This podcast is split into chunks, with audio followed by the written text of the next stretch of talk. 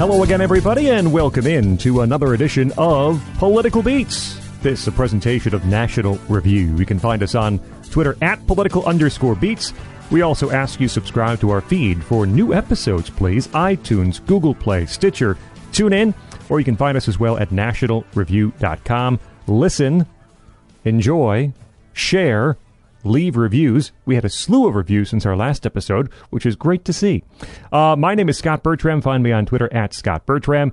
Uh, my tag team partner standing by, Jeff Blehar. Jeff?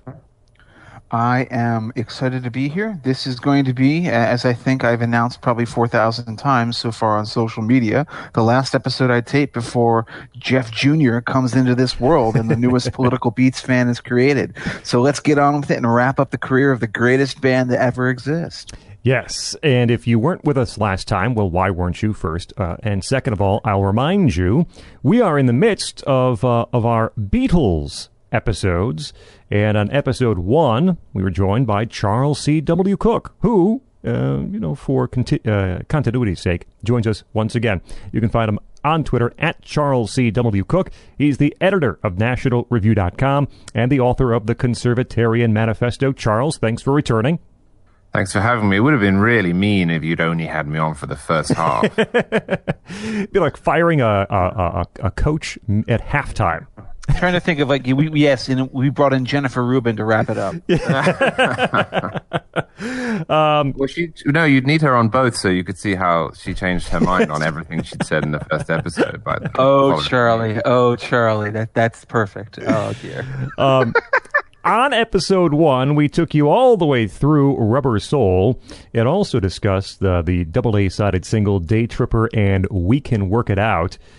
And uh, so we begin part two. Part two takes us up to 1966 when an album would be forthcoming, but before that, uh, a single. So we start the second part of our Beatles two part series with Paperback Writer. And if uh, uh, Little Birdie told me that Jeff has a relatively warm take about Paperback Writer, so we can start with you. Well, I don't know if it's a particularly hot take at all. I, I think that a, lot of people would agree with me. I find this to be the least the least prepossessing Beatles single, non-album single of uh, their late career. Now, you could say that something like "From Me to You" is, isn't too terribly gripping, um, but you know that's early Beatles. That's when they're still finding their feet. That's before they've kind of reached their full flower. I think "Paperback Writer" just doesn't it's not a particularly impressive song. It's not a particularly impressive single to me.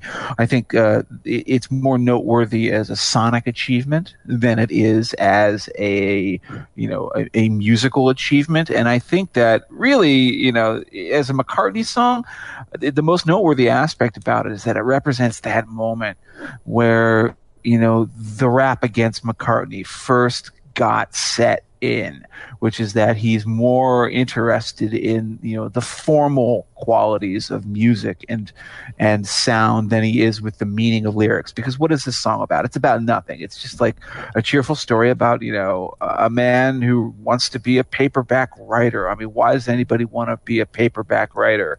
Um, you know, I guess maybe the modern equivalent would be like I want to be an internet journalist or something like that. Yeah, perhaps that would that would seem more relevant to our age. But there's no particular meaning behind the song. Uh, it's just a sonic confection. It's ear candy, and and as ear candy, it's it's not bad. I mean, you know, I mean, everybody likes you know the whole Frere Jacques, you know, Frere Jacques backing vocals at the end of the song, and and everybody talks about you know that very dynamic sounding bass line that Paul got out of the recording, which is I think you know kind of set a lot of standards in terms of the industry, the British industry in particular. But at the end of the day, it's one of their least memorable tunes, and, and and it doesn't really compare in any way to me to its B side, which is Lennon's, which is called Rain, mm. which I think is is by far the more impressive track, both as an instrumental performance and you know as a song that that though seemingly meaningless meaningless actually has a meaning. It's it's a real active attempt to represent that psychedelic and drug experience that the Beatles were were undergoing at the time and yet weren't still talking openly about so I'll defend it a bit, and, and, and again, it's not a hot take from Jeff, but I, I, I, as a sonic experiment, as a as a song that sounds good, I think it's excellent. Um, and the uh, the big, heavy bass line, which which I think came about because the Beatles were complaining. I think they heard Wilson Pickett uh, uh, song in which th- that bass was so much heavier and thicker and louder than the Beatles, and they wanted it to be just as loud. And they accomplished that pretty well uh, on Paperback Writer. The kind of that the that that chord, I think Lennon called that that "Son of Day Tripper" in terms of the way that chord starts uh, the Paperback Writer song. Um, it's got a unique sound in their catalog uh, at least the way it hits my ear. And I, I somewhat forgot how much I enjoyed the uh, somewhat playfulness of, of the of the melody of Paperback Writers.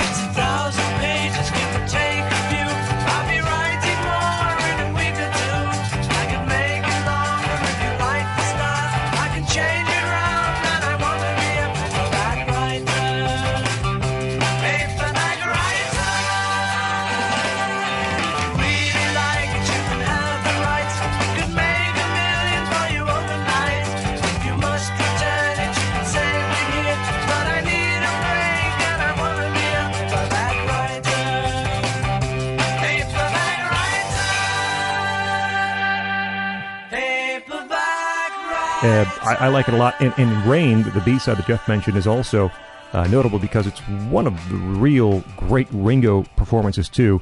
I don't know how many times Ringo's been compared to Keith Moon, but there's a lot of Keith Moon esque fills and moves on Rain from Ringo behind the kit. Pretty good single.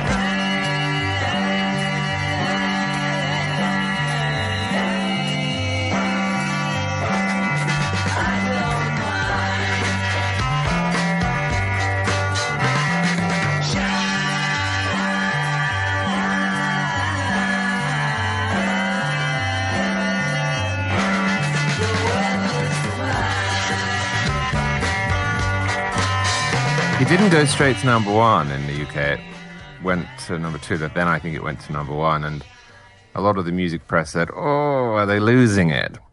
Is this the end? Are people uh, diminished in their enthusiasm for the Beatles?" And obviously, they weren't. We're about to talk about why, but it it is lacking a little bit. I think I agree with Jeff. I think Rain is possibly a better song, although I don't know if Rain is a single.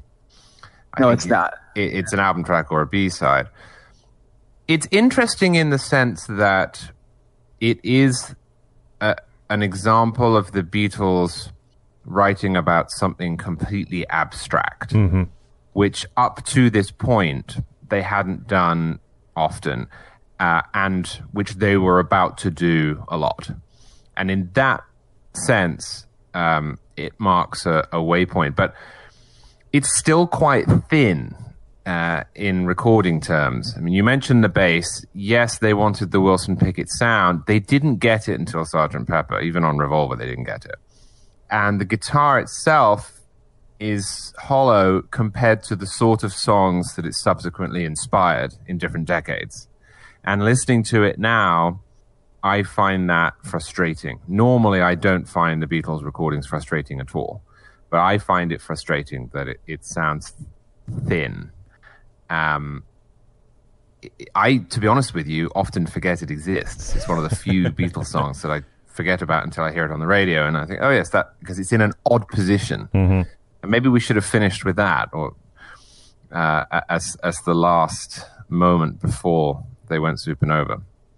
Well, and of course, this is the moment where the Beatles' career spontaneously collapsed. This was the end of the Beatles, they, uh, because you know this is the moment where John Lennon gave a very, very unfortunate interview to uh, a, a, lady at, I believe, the Evening Standard, a British periodical of the time, uh, where you know he was doing the classic John Lennon probably a little bit high or a little bit drunk, just sort of blue skying in front of the the woman, and and he he said the famous uh, phrase. He's talking about you know the death of religion.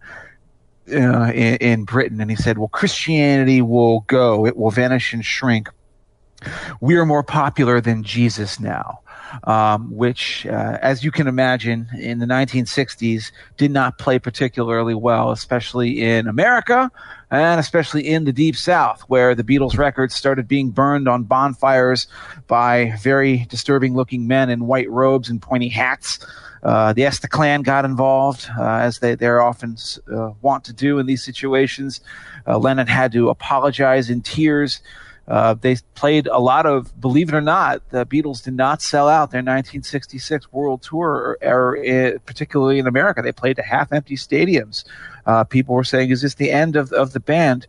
Uh, and uh, the only thing that gave the lie to that is the fact that they released an album right around this time before they embarked on that tour called Revolver, which a lot of people would say is not only the greatest Beatles album ever released, but maybe the single greatest album ever released in the history of rock music. So perhaps they still had a little gas left in the tank after all. Um, I'm not sure I would agree with either of those two assessments about Revolver, but obviously it is a fantastic album. I think it is clearly one of the Beatles' three greatest albums. That much I can certainly grant. I want to turn it over to you guys first to talk about what do you say about this album, and and, and let's also try to put it in the context of what had come before. Rubber Soul. Rubber Soul was like a significant advance over Help, mm-hmm. but the mm-hmm. gap between Revolver sonically and what was on Rubber Soul seems to me to be so much wider.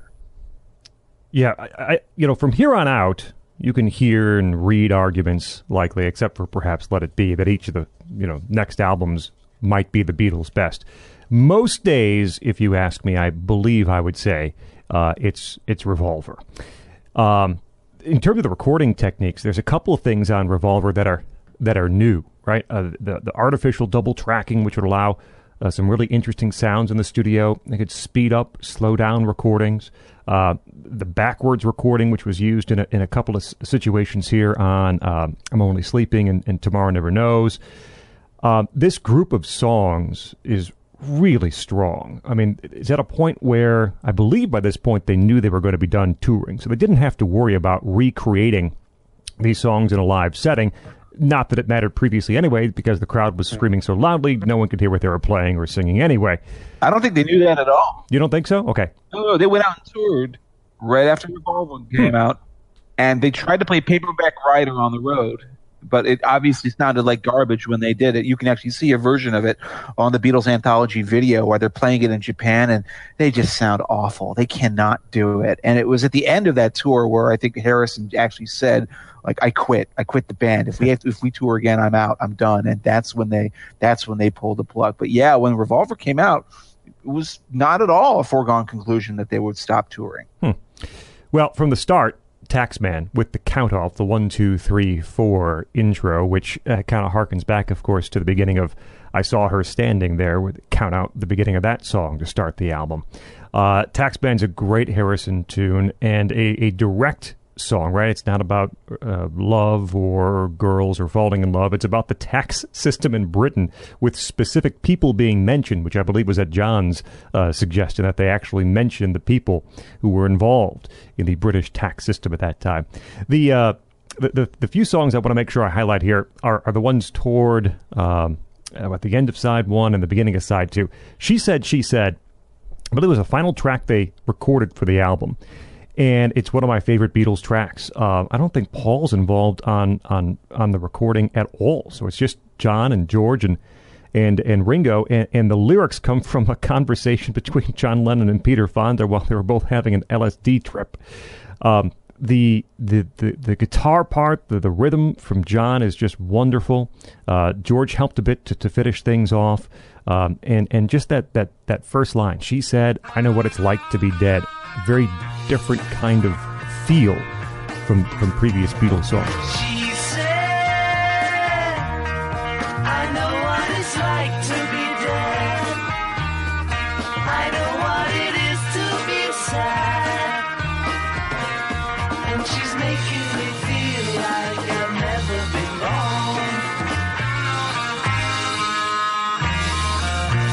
You go to side two on Revolver.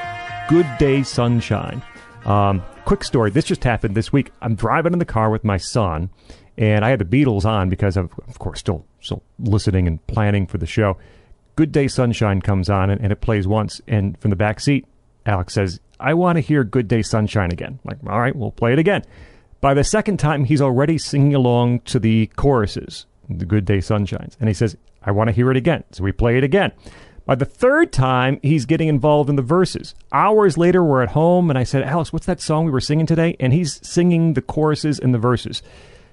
My point being that this is an, an example of, of, of Paul's writing being so accessible, direct, memorable, uh, immediately all those things. And, and, Good Day Sunshine is, I, I love Good Day. Of all the songs the Beatles wrote about welcoming the day, uh, Good Day Sunshine is one of the best.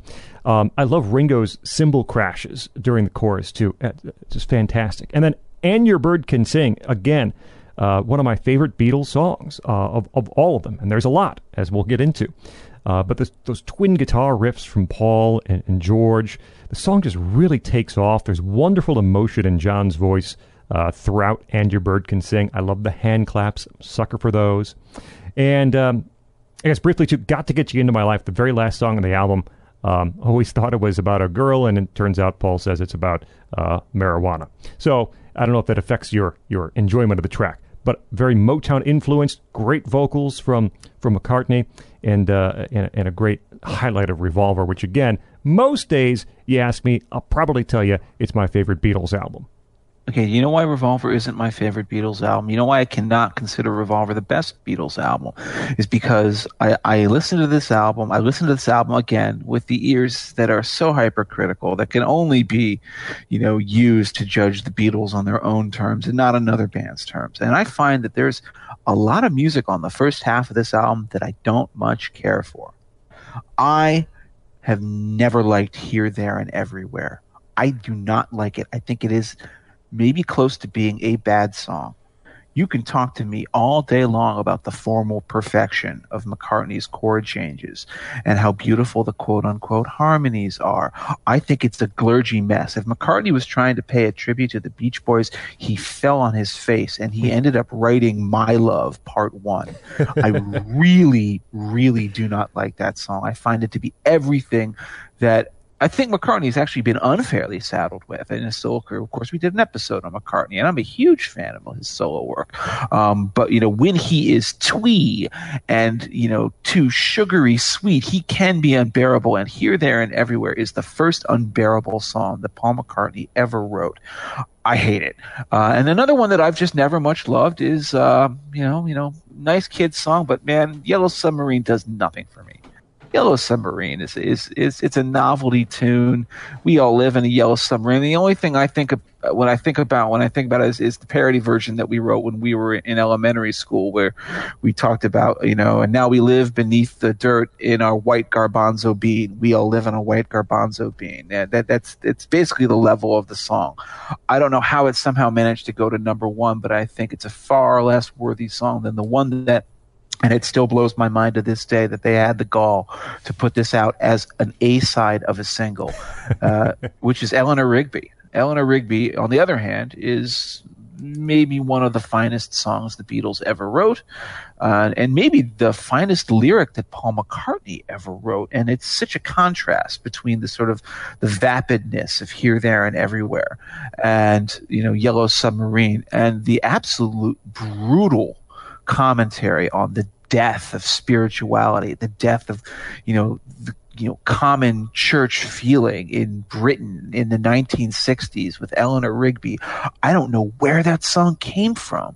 You know, you, McCartney always talked about how yesterday came to him in a dream. Eleanor Rigby feels like the song that came to him in a nightmare. You know, I'll look at all the lonely people, and then of course that those images that that actually are legitimately haunting where you know Eleanor Rigby you know picks up the rice at a church where a wedding has been you know and we're we, and she she you, sits by the window wearing a face that she keeps in a jar which is makeup um, but it's also a, a, sort of an image that makes you think that you know unless she walks outside and is seen by other people she does not exist that she has no actual you know you know meaning uh, accept the meaning that she has to society, and society is ignoring her and has let her down because you know when she dies, you know, you know she's buried along with her name, and nobody came, and then you know that horrible image of Father Mackenzie just wiping the dirt from his hands as he walks from the grave. No one was saved. This lyric is the most powerful lyric uh, that was ever written in a Beatles song, and it stuns me that Paul McCartney was responsible for it. I, I, I just don't know where it came he, from. He, he was, but from what I've read, this was something of a group effort uh, at one of their houses. The "I'll look at all the only people" line, and I think melody, was contributed by George. Right. I think also Ringo came up with the whole darning his socks in the night when there's Right. nobody there line. but the Um, basic thrust is It is McCartney's, although John was involved with it too. You get some of that darkness, and I think Mal Evans even was there Really? when it was being written. So, in in one sense, it's it's a, a communal recollection from five, six Liverpudlians. but but it's just to come up you know, on an album that is you know what's the what's the last thing they've been writing two years ago they've been writing she loves you yeah yeah yeah and now they're they're doing the darkest conceivable social commentary on the death of an old lady and the death of you know communal spirit in a nation and the church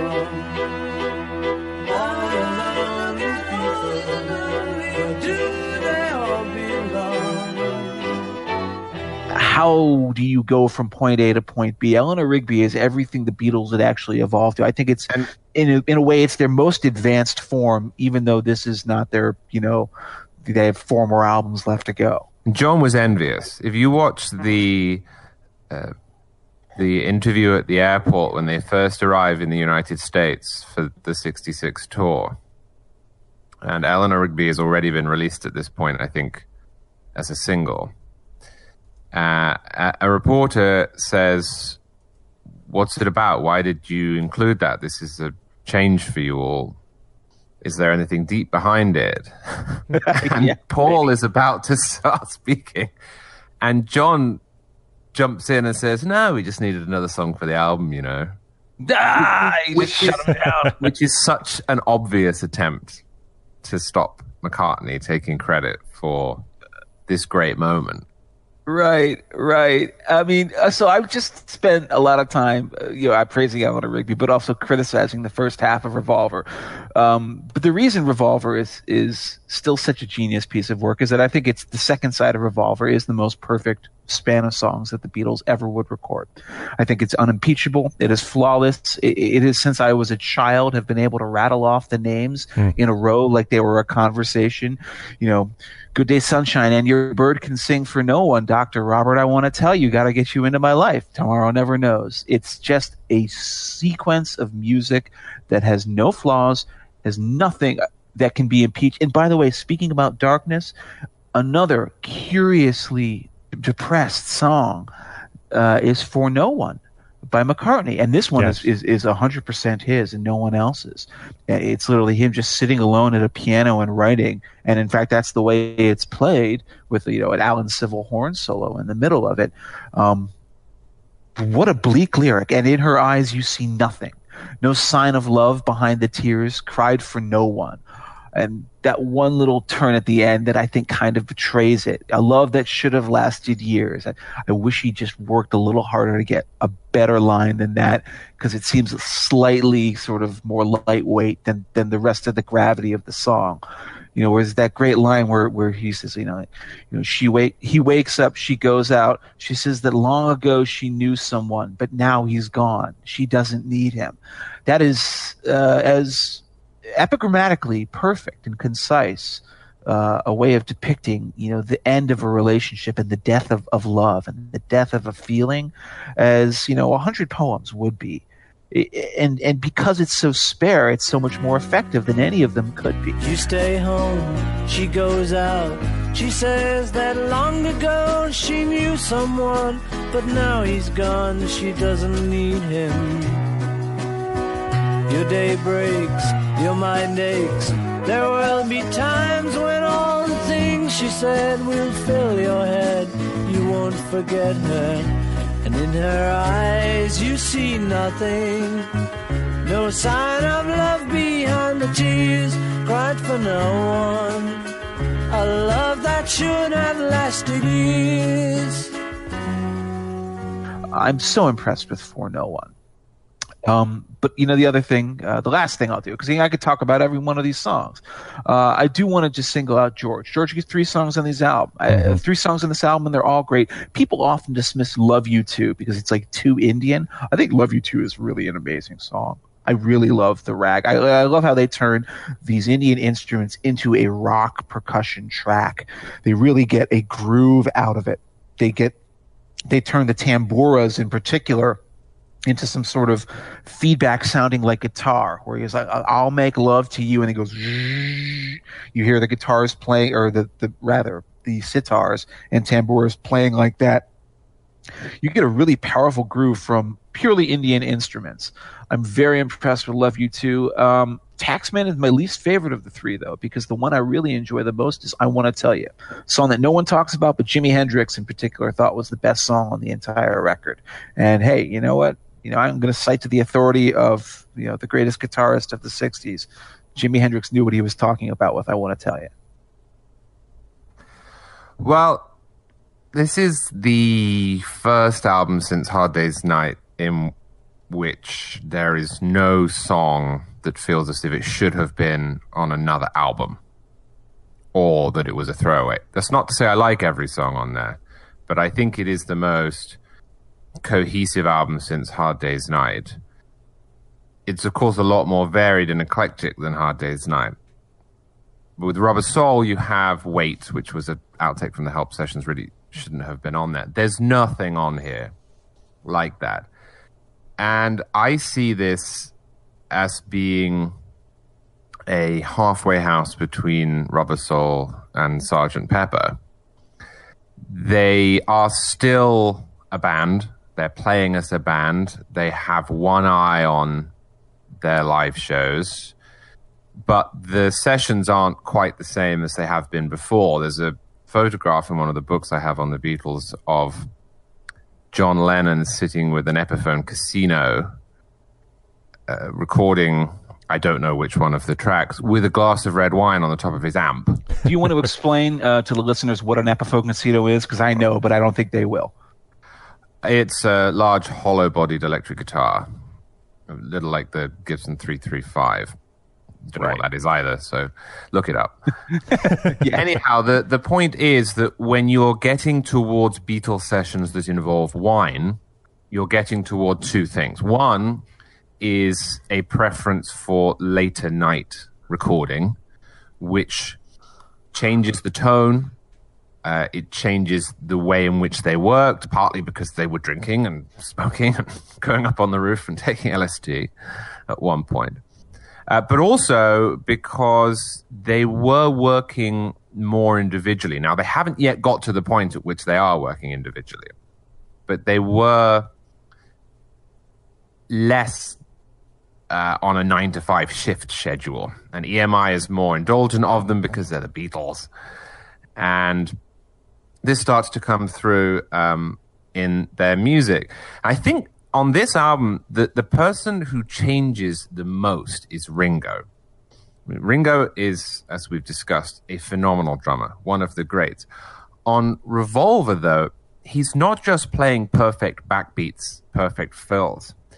He's using his drums as another melodic instrument. And this comes to the fore, especially on Sergeant Pepper. But on Revolver, the patterns do not always serve to drive the song.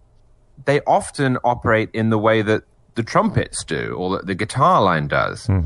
And you really hear him coming into his own. He enjoyed recording Revolver uh, more than some of their later albums uh, because he is more of a melodically inclined member of the band on this record than he has been in the past. And you, you see the difference on this album. You see why it is set apart from what came before it right from the beginning. They start with a George song. They've never done that. Uh, that shows that uh, the uh, the talent of their third songwriter has reached the point at which the famous Lennon McCartney uh, are willing to defer. Uh, McCartney plays the guitar solo on it. They're starting to share instruments, which they were doing on Help and Rubber Soul to some extent. Uh, but this is a change. It's a political song. They've never been political, ever. Uh, and both You have to love how this- bipartisan they were, though, because they included both. well, they hated everyone, and and Yeah, and right. this They, Wilson and Heath got it. Well, look, we, we, we don't talk about politics on this show, but I think in the context of history, it is fair to say that there is a revulsion among these four working class kids at this point um, at how much of their money, 95% in some cases, is being taken by the government. Uh, and it comes through on this song. And as you say, it's not a partisan thing because the British establishment at this point had been taken over by this uh, technocratic socialist mentality. Uh, and Edward Heath was not much better than Wilson. and so uh, they're just generally uh, irritated. Um, so they're political, and that's a bit of a change. And of course, they're then political on Eleanor Rigby in, in a non um, party uh, political or, or public policy based way. Uh, this is the point at which that sort of song feels normal. Yesterday feels a bit out of place on Help. Feels as if it was done too early, I think you said, Jeff. Eleanor Rigby does not. Uh, and they had the, the confidence to release it as a single.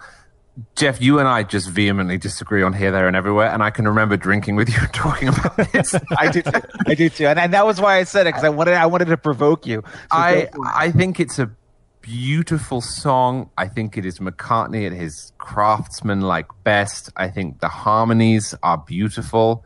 It's you know John Lennon, who was fiercely jealous of his own ability, uh, said later on that it was his favorite ever Beatles song. I think in the, the recordings he made in 1980, just before he died, uh, the interviews, he said that was my favorite one. And and again, from what I understand, he liked it right from the beginning. They all went skiing or something, and they had the demos on these reel to reel tape machines that they'd bought. And Paul and John shared a chalet, and Paul played him the song, and he said, "Oh, that one, that that's a good one." I think it is. Uh, I don't think it's my girl. I, I can't bear my love. I can't bear it. It's it's horrible in every way. It's saccharine. It's there's not much to the song. He sings it with this irritating. Ugh. Uh, but this song is completely different. It's it's recorded dry. You know, there's there's no reverb on the vocal. Uh, it's tight. Uh, the double tracking seems to have been done manually. The harmonies have been worked out beforehand and practiced in the way they were on, say, because. And if she's beside me, I know I need never care. But to love her is to need her everywhere. Knowing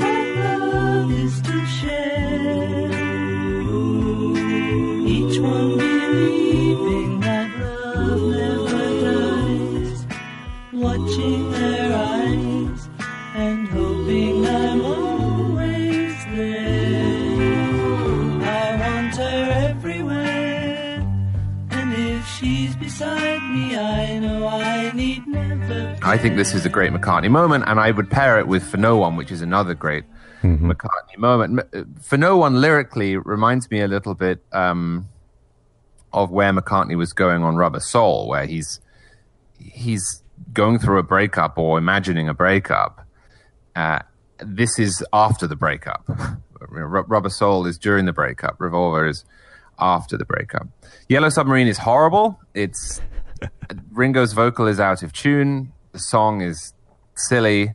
I I flip past it every single time. She said she said fascinates me, and I in my mind it's quite similar to And Your Bird Can Sing, although they are different songs. She said she said is basically all of Oasis. Yes, mean, that- and by the way, there are there are times when I could tell you I I've thought that that was the best song on the album. By the way, I think it's Eleanor Rigby now, but I am fascinated with it in the same way, Oasis style. But yeah, if you had if if Noel Gallagher had and Liam Gallagher had been put on a desert island, and and they only had two songs. She said, she said, and Rain. they could still have the same career. um, And that's another great Ringo track too. She he's great. well, again, the drumming. It's not. It's not just there to drive the song forward. He's he's he's an integral part of the architecture of the song, uh, and the same is true with "And Your Bird Can Sing," which is a masterclass in guitar playing as much as anything else. And again, you see how the band is changing because McCartney is playing that uh, riff along with George Right. um, they're starting to swap instruments. Um, it, it's got a rubber soul vibe, but it has the edge of, of Revolver.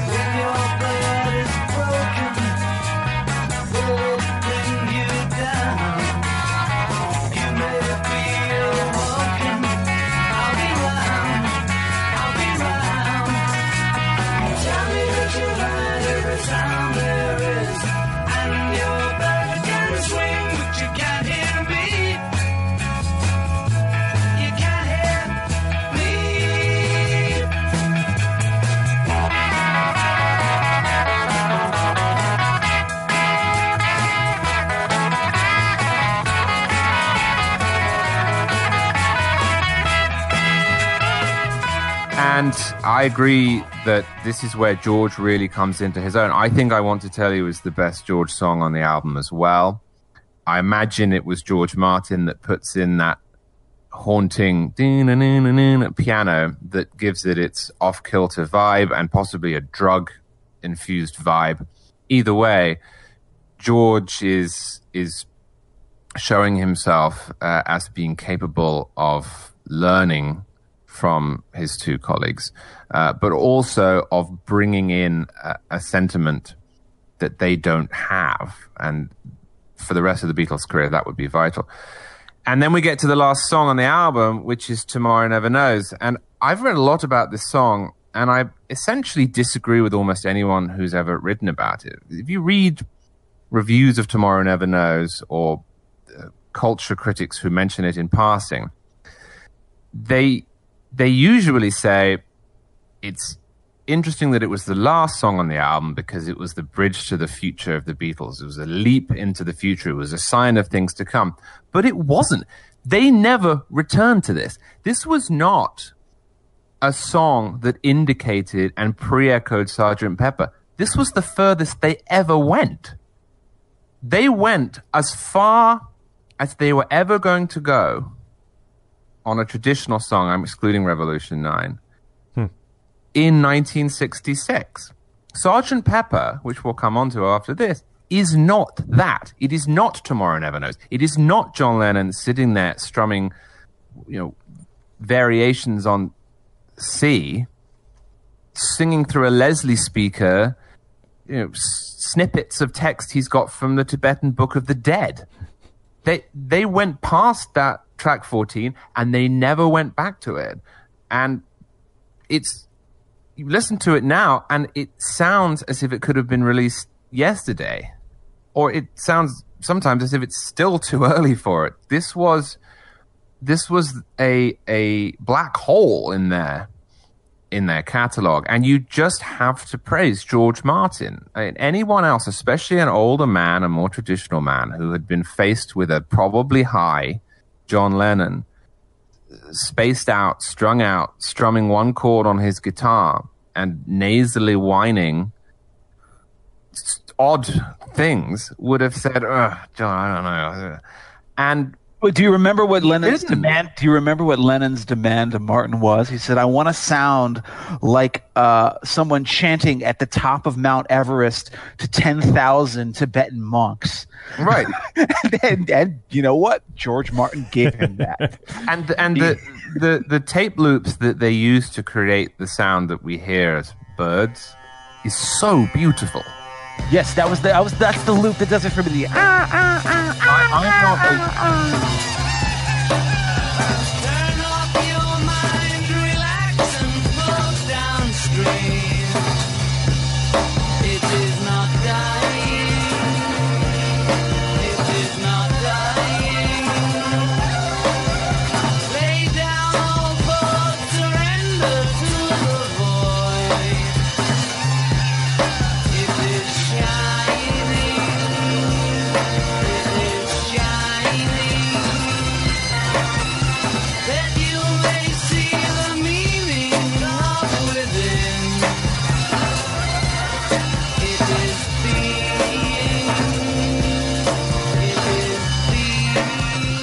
electronic music fan. I'm not a huge uh, advocate of this sort of experimentation. But here, it is perfect and it is unique within the Beatles catalog. The best part is that that sound is actually Paul McCartney laughing sped up. Oh, is it? Yeah, it is. You know, the, the last thing I would say about this album is is the influence that it has in general. It, it, that cannot be overstated. I mean, I have a, a, a pet theory here. Syd Barrett, who was Pink Floyd's founding star, although he only lost, I think, was it one album, Jeff? Yeah. And then yeah, one, one album yeah. and a couple of singles, one and a half albums, really. and then he goes mad, and you get wish you were here, paying testament to him. But he spent most of the summer of 1966 listening to Revolver over and over and over and over again, and I think it inspires him, and therefore a lot of music that was to come outside of the Beatles. But I think it also drove him mad there's so much that is made of the interplay between the Beatles and the Beach Boys that the Beatles release Revolver, which spurs on Pet Sounds, and Pet Sounds spurs on Sergeant Pepper. I, for what it's worth, think Revolver and Sergeant Pepper are so much better than Pet Sounds that it's not even funny. Either way, artists at this point are looking at others and they're trying to reach it. Syd Barrett was a very talented man.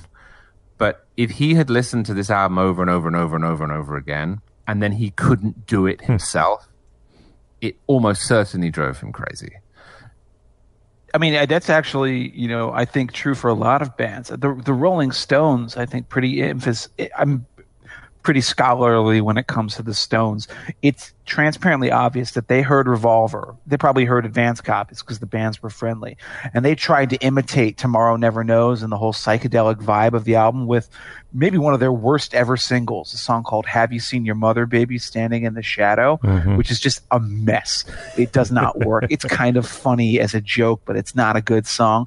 And then they immediately gave up, and their next album is Between the Buttons, which I think is a great record, but it's clearly, you know, it's the moment where they decided, you know what, we're not going to try to be psychedelic wonderkins like the Beatles. We're going to imitate the Kinks instead, which is what that album is. That's a Kinks album, uh, Kinks influenced album in a lot of different ways. Because if you try to, if you try to just ape these people, it will drive you out of your mind. As you say, it kind of drove Brian Wilson to, you know, at the end of his rope, and it may have done the same thing to Syd Barrett. I don't think you can, um, you can attempt to play catch up with a group that has a head start of you uh, that is, you know, at least a year. Uh, they are the ones who are saying the trends, and no matter what you do, you're always going to be following in their wake. Um, but of course, this brings us, you know, to what happens in 1966, which is the Beatles go on that that ill-gotten tour of the United States, playing to half-full stadiums. It's miserable. They they're playing like crap. They they they've never been less motivated. Uh, they're done with it. And George Harrison famously says at the end of their you know, and in the car on the way back from Candlestick Park, uh, like I'm quitting the band. You know, and what he then you know later reveals is like I'm quitting the band if we ever tour again. So they're done with touring. Lennon then takes the time, since they don't have to worry about touring obligations, to go mo- do a movie. It's called How I Won the War.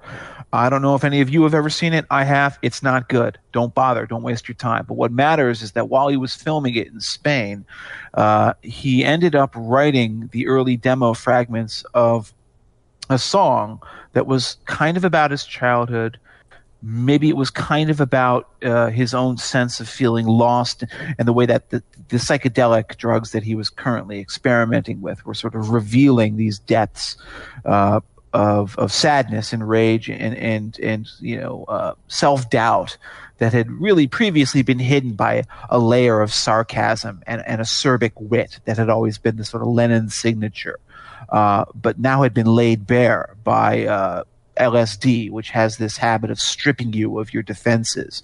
It sort of tells your mental concierge to check out and you're naked. And the result of that was Strawberry Fields Forever.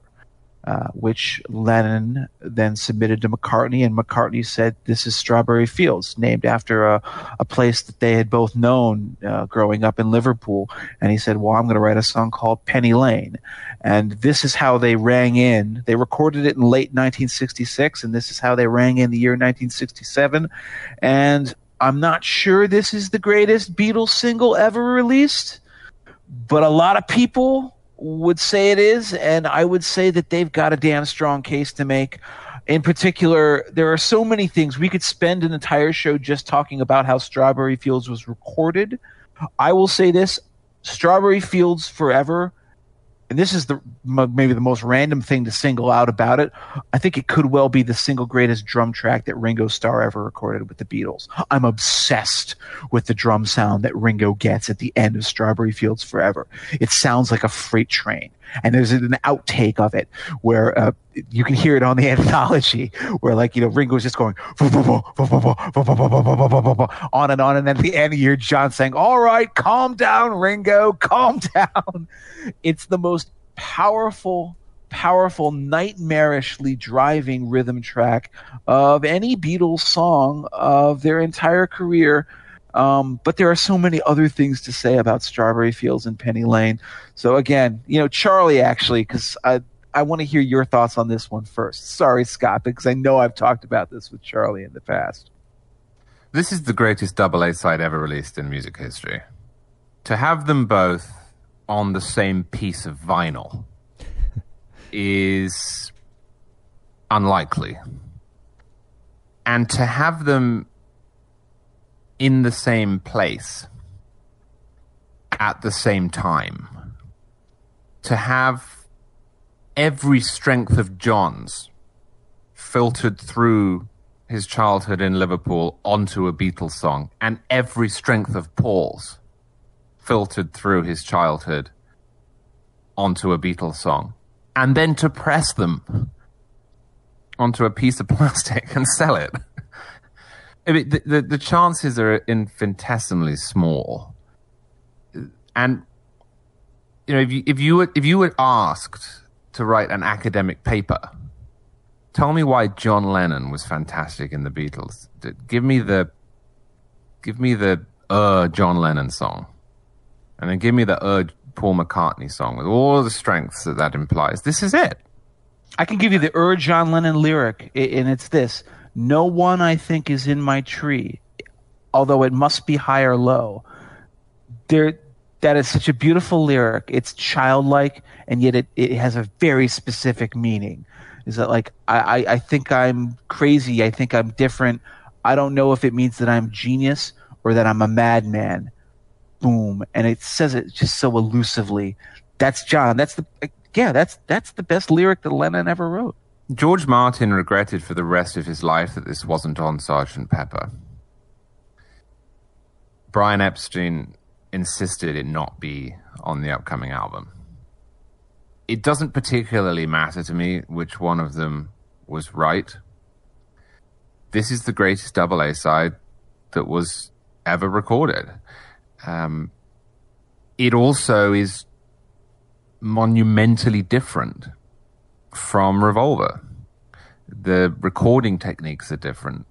They sound different. John on I'm Only Sleeping be, be, uh, begins to get, and, and, Tomorrow Never Knows begins to get here, where he suddenly s- starts to seem as if he's singing from somewhere else. It's ethereal. There's a narcotic tone to it, yeah. Well, it's partly the the production, and, and at this point, George Martin has been working on automatic double tracking, and of course, if you're slowing down and speeding up tapes uh, with with double tracking, then you create what George Martin jokingly called flange, but that's actually become the term in the industry for that effect.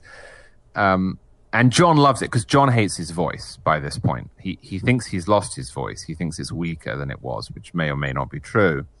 Either way, he hates it. He's become self conscious about it. So it's partly a product of recording technique, but it's also that John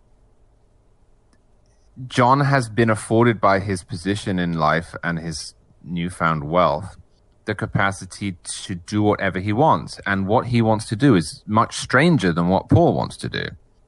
John is much less normal a person, much less happy a person, much less straightforward a person than is Paul. And this is really, I think, his first chance to go out on a limb and talk what looks at first like nonsense, although you're right, Jeff, the song is not nonsense, but it looks at first a little Edward Lear, uh, to record it in any way that he wants to, and to have full backing from the greatest band that has ever lived, one of the greatest producers that has ever lived, and one of the greatest studios that was ever put together. Always know, sometimes think it's me. But you know, I know when it's a dream. I think I know, I mean, uh, yes, but it's all wrong. That is, I think I disagree. Let me take you down, cause I'm going to Strawberry Fields. Nothing is real, nothing to get hung about. Strawberry Fields forever. Strawberry Fields forever. Strawberry Fields forever.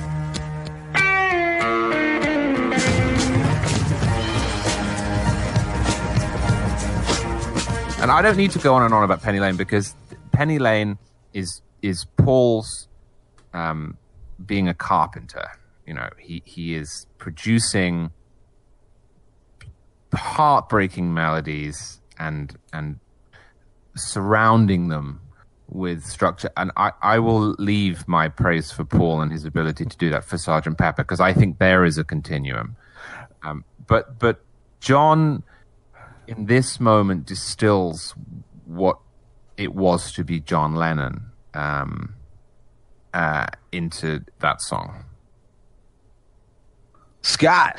Quite honestly, I'm not sure I can add much to what both of you have said about these two songs. So, since we have lots more music to get to, I don't, I don't, I don't mind moving along a bit. Well, then let's talk about the most overrated album in history, uh, Sergeant Pepper's Lonely Hearts Club Band. Yeah, that's my intro. Yeah, I, I, I think it's overrated. What are you going to do? What are you going to fire me from the show? I don't know. don't fire. me. Please don't fire me from the show. Can't Sure. tell if serious. You, we've had this conversation before, Charlie. We have. Okay, listen. I'm going to be quick. I'm going to be brief on Sergeant Pepper's. Ironically, this is the most famous album in the history of the Beatles. Right?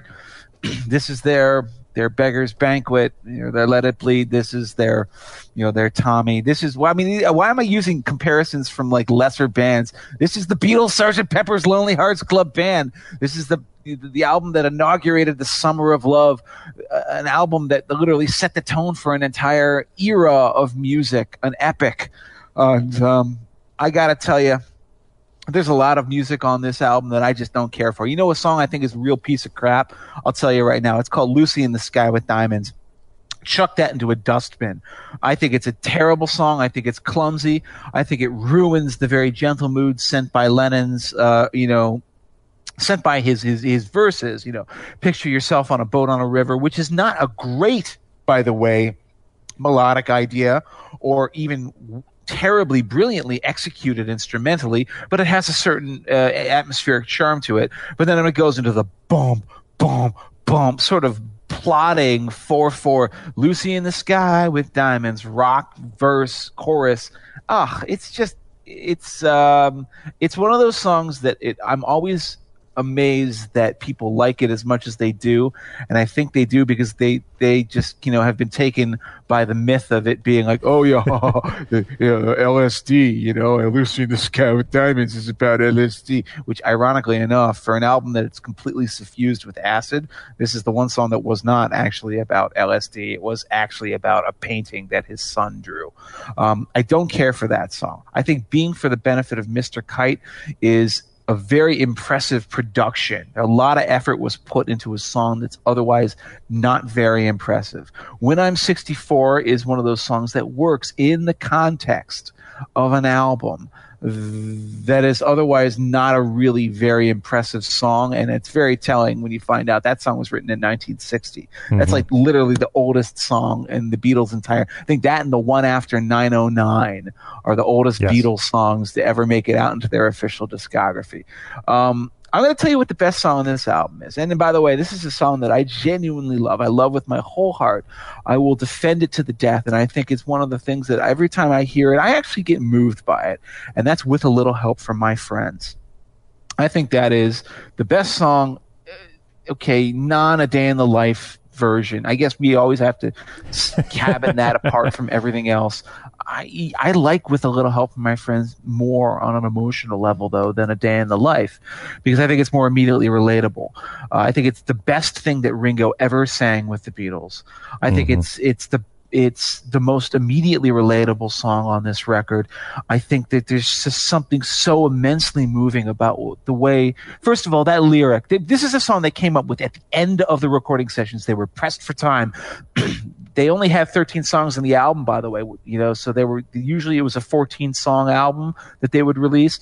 They only have 13 songs this record. One of them is a reprise. So you know they're kind of struggling for material because they gave away Strawberry Fields and Penny Lane on the single. And so what do they do? They come up with this thing as they're, they're just sort of, you know, Lennon and McCartney are sitting around, you know, like bashing out ideas on the piano. And they come up with this lyric, you know, like, you know, what would you do if I sang out of tune? Would you stand up and walk out on me? Lend me your ears and I'll sing you a song and I'll try not to sing out of key. And it is the most nakedly vulnerable moment uh, on the album, and maybe even in the Beatles' entire discography, which is why it was a perfect song to give to Ringo. And he just sings the hell out of it. When that la- last moment where he's, you know, I get by with a little help from my friends, is the highest note he ever sang. He didn't want to Uh, do it. He didn't want to sing he that note. he, he didn't want to do it, but he kills it. Yep. He kills it. And everything about the vocal arrangement of that song is just note perfect with like George, Paul, and, and John going with Do You Need Anybody? I just need someone to love. I- I Could think it be anybody? Ever Beatles vocal performance, and that is saying something. I know it's just so it's they, they seem like a chorus of angels or friends. It, you feel like you're enfolded in just these big, warm, loving arms, and that is a very, very powerful emotion to be able to convey in a song. And this is, you know, why when we did our covers episode, uh, Scot included the Joe Cocker version, which is good. It's good. It's not a bad cover. Um, and I, I emphatically disagreed. I was like, yeah, this is not bad, but it will never top the original Ringo version of With a Little Help from My Friends, which for me has has always really been the standout track on Sgt. Pepper's Lonely Hearts Club Band. Now that's a hot take.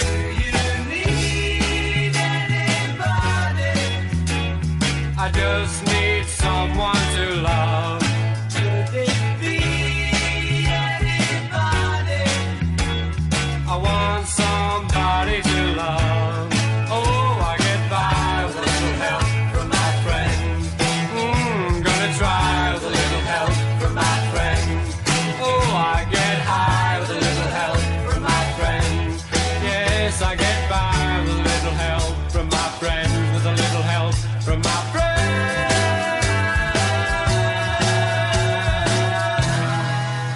So I'll uh, get in here and let, let Charlie Bat clean up on Sergeant Pepper. Um, this is an album that, um, as strange as, as it sounds, has actually grown on me quite a bit. I mean, it's thought of as being uh, one of the all-time greats. Clearly is, but but when I first first couple times I heard it, I, I didn't quite love it as much as everybody else. It really has grown on me. I want to take a, a moment to kind of continue the with a little help conversation.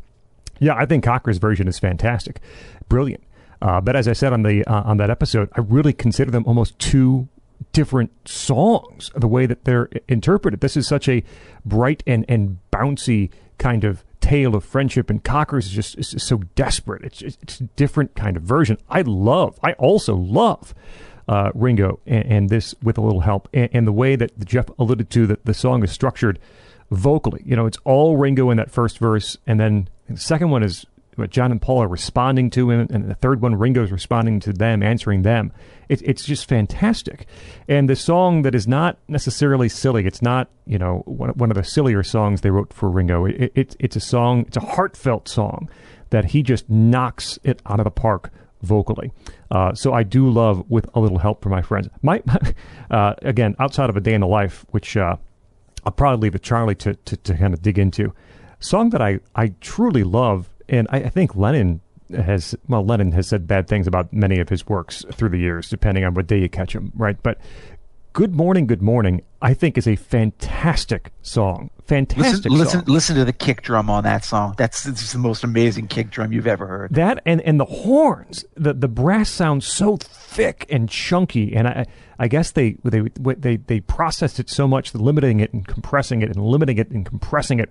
The way that those the brass sounds is so unique to that song, and as Jeff mentioned, I, I think Ringo's playing a double bass on on Good Morning to get that kick.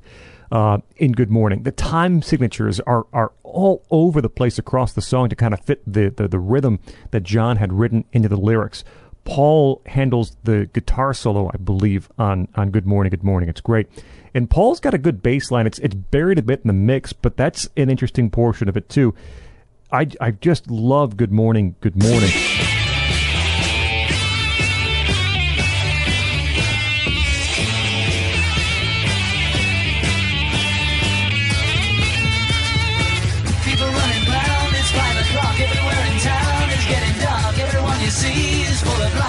Time for tea and meet the wife. Somebody needs to know the time, glad that I'm here. Watching the skirt, you start to flirt. Now you're in gear. Go to a show, you hope she goes. I've got nothing to say, but it's okay.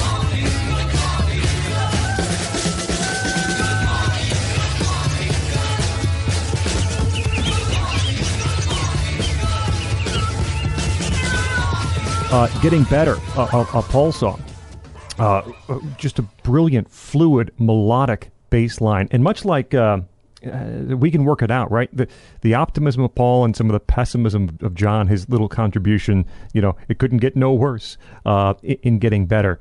And some of the John lyrics that I used to be cruel to my woman, uh, beat her and kept her apart from things that she loved. Um, that that's not something you necessarily think you'd hear in a Paul uh, vocal track, but it's some of the John contribution I think to to the song, and and and getting better is one of the highlights for me. Uh, what else? One one other. Uh, she's leaving home. I, I I like she's leaving home. I do, especially that counter melody that John sings in, in the chorus while while Paul is on, uh, you know, doing his she's leaving home.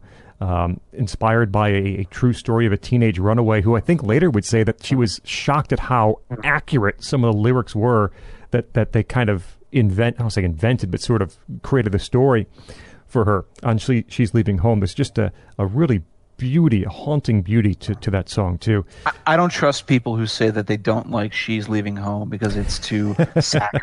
I, I love that song. No, it's the beautiful. only thing about that song that, that, that mildly bugs me, and this is like one of those lyrical quibbles that you, you maybe not that important, is that uh, that last verse where it's you know you build up this really really compelling tale, and then it ends with "She is having fun." Fun is the one thing that money can buy. Mm. I don't know. I mean, God, if you could just come up with something a little bit more profound than fun. Oh, oh, but- you would have but- you would have yeah. you would have carried it all the way home. No, because so so so much of this album lyrically is just com- lifted from things around them. Mhm. Good morning, good mornings from the cornflakes Kellogg's. commercial. Yeah. A day in the life is largely taken from uh, reports in the newspaper. There were four thousand holes in Blackburn, Lancashire. They couldn't work out where they were from. Um, the she's leaving home is, as you say, it was taken from a newspaper report, and that was the line from the parents. They said, you know, they they couldn't cope with it because they said she's having fun. This is fun to her, and we're so upset. Um, so I I I think that that is in there for a reason. Um, I mean, All maybe right, maybe you think it should have. No, I mean, if you think it, it doesn't work anyway, that's fine. They weren't under any obligation to copy verbatim what was in the newspaper. I just thought it was like a cop out lyric that like McCartney came up with because he couldn't think of anything better. But if it was something that was in the article, that uh, redeems it at least halfway in my mind.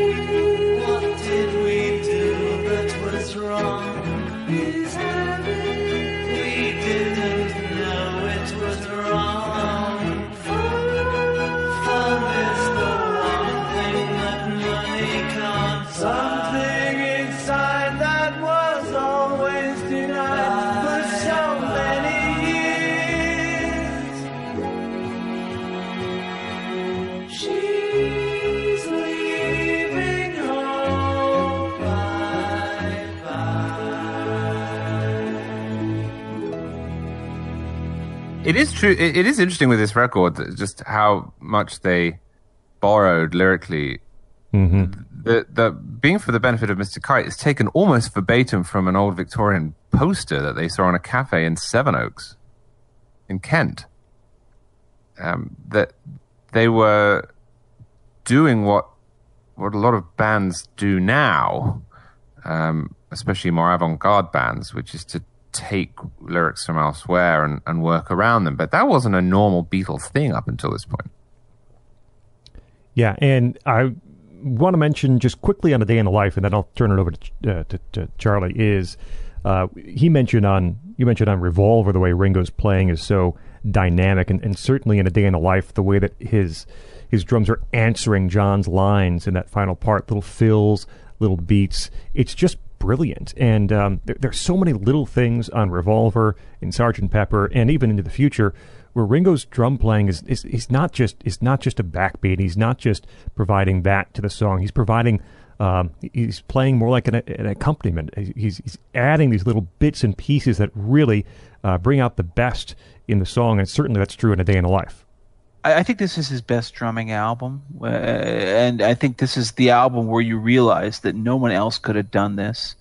That that there's not a single beat misplaced, and there's not a single sound misplaced. Know, this isn't all just achieved by studio engineers. This is Ringo sitting there and like you know adjusting the tuning on his heads mm-hmm. to just get it just perfectly slack enough. I think of the way that the drums sound on the fills in "With a Little Help from My Friends," where it's like do do do do do do, and he's doom doom doom boom doom Right. boom boom boom. And again it's all different notes different tones just different slacker sounds than you would normally hear on drums. And it it, it has that, that kind of almost a droopy hangdog thing that plays perfectly with the song. And then you know contrast that with something like good morning good morning which is tight as a whip snare just bam bam bam. Um he knew what he was doing. No one ever gives him credit for it. He doesn't speak up for himself this is the album if you want to hear you know why was ringo starr truly a fantastic drummer yeah i don't even like sergeant pepper's lonely hearts club band that much as a beatles album compared to the rest of them but man this is the album where you hear what he could bring charlie it's the floor is yours The first thing to say is that henceforth, because of Jeff, Political Beats is cancelled. Thank you very much for listening. To, Now we're going out on a high note at least. Well you know what you know eh, you know the timing is right i got, I got other things to worry about now I, I think this is a misunderstood album in some ways. It's not Tomorrow Never Knows taken to its logical conclusion, as I said earlier. The psychedelic thing is overplayed because of the cover and the Lucy in the Sky with Diamonds and being for the benefit of Mr. Kite moments. I also don't think it's a concept album. And they didn't really either. Mm-hmm. McCartney had a loose idea of there being some Victorian band and an alter ego. And well, why don't we bookend the record and segue into track two? But if, if you look at what he actually said to George Martin, it was maybe we could have a song at the beginning and a song at the end, and we'll do lots of sound effects and stuff. And this is not thought through in the way that other concept albums have been. What it is, uh, Pache Jeff Blehar, is the most intricate, the most inspired, perfectionist driven group performance in the history of rock and roll. And it it's short. In some ways it it echoes their early stuff. The first side, which has seven songs on it, is 19 minutes and 50 seconds, not your usual concept album length. The tracks feel five minutes long, but they're not. Being for the benefit of Mr. Kite is two minutes 37. With a little help from my friends is 244. Fixing a hole is two minutes 36.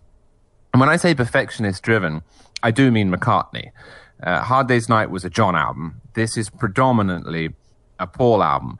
As with Hard Day's Night, John's contributions are so good mm-hmm. that it creates this perfect whole. But it is a Paul album, and it has more in common, I think, in some ways with the second side of Abbey Road than it does with Revolver. It's not just that Paul is writing half the songs, more than half. It's that he is controlling the studio. This is the point at which he becomes quite annoying in some ways to the other members of the band, but I'm really pleased that he did. His bass playing is sublime. Uh, they DI'd the bass for the first time. That means they uh, used direct injection. They put it straight into the desk rather than miking up an amp. That gives him a bigger sound. I don't know how he maintains both the power and the melody on this with uh, the poppiness that marks his uh, his playing. This is a good Beatles album to listen to in another room. If you put it on and turn it up loud and then leave the room, close the door, go somewhere else, all you'll really hear is the bass, you will understand why he is so well respected and looked up to as a bass player. Uh, it's in some ways also not a band record in quite the way they were before. Revolver, as I said earlier, it is still a band, but Sergeant Pepper, it's um, it's a collective led by Paul. They are artists. The studio is one of their instruments, and they weren't all there all the time. Uh, a, a lot of it was was recorded with Paul putting down tracks with Ringo, and then everyone building on them slowly, with Paul ordering everyone around, uh, recruiting George Martin to his side. Um, I think this is a is a high point. The only other point I can see at which you hear this level of vocal perfection, instrumental perfection, arrangement perfection, um, is on the, the singles that preceded it, which we talked about, Penny Lane, Strawberry Fields, and then later on Abbey Road. You don't get this on the singles afterwards. You don't get it on Magical Mystery Tour, which isn't a real album, but sort of is. Um, and as a, as a feat of recording engineering, it is also an amazing accomplishment. Uh, they're recording this on four track tape machine, and then they're bouncing down the four tracks to other tracks.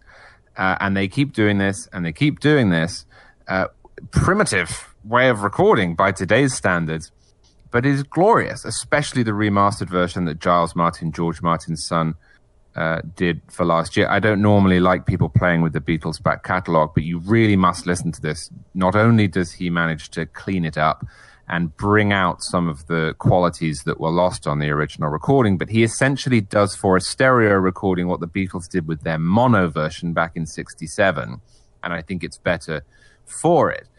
Um, and in some ways, the reason this is such a brilliant album, other than the the songwriting, the performance, the perfectionist uh, impetus that McCartney provides, is that they were using, by today's standards, primitive equipment. I mean, it is it's so easy now when you're recording to say, well, I want some echo. Okay, well, I'll go to my channel strip in Pro Tools and I'll add some. Or, or I will send my signal out to the outboard that every other great studio has. Uh, but Abbey Road in 1967 was not equipped to do that, which meant two things mark this record. One is Abbey Road's equipment is largely bespoke in 1967. The engineers are still making it themselves. So you do get a sound there that you don't get out of other studios. But the second thing is when you are inventing signal processing, which they were for most of this record, you can't draw on techniques and equipment that other people have. You have to invent it from scratch. And that's why it sounds so odd. I, this is this is a process that no one else used before and no one else used afterwards uh, because they were making it up as they went along. Uh, and they weren't clicking, you know, file, save as, oh, we'll use this on next year's recording. Um, I think that it is also an album on which John and Paul do more writing together than they would uh, later on, uh, and that they had for a little while. With a little help from your friends is probably the best song on the album. They wrote that together. A Day in the Life they didn't quite write together, but it has enough of each of them uh, that it is both a John and a Paul song, um, and that comes through.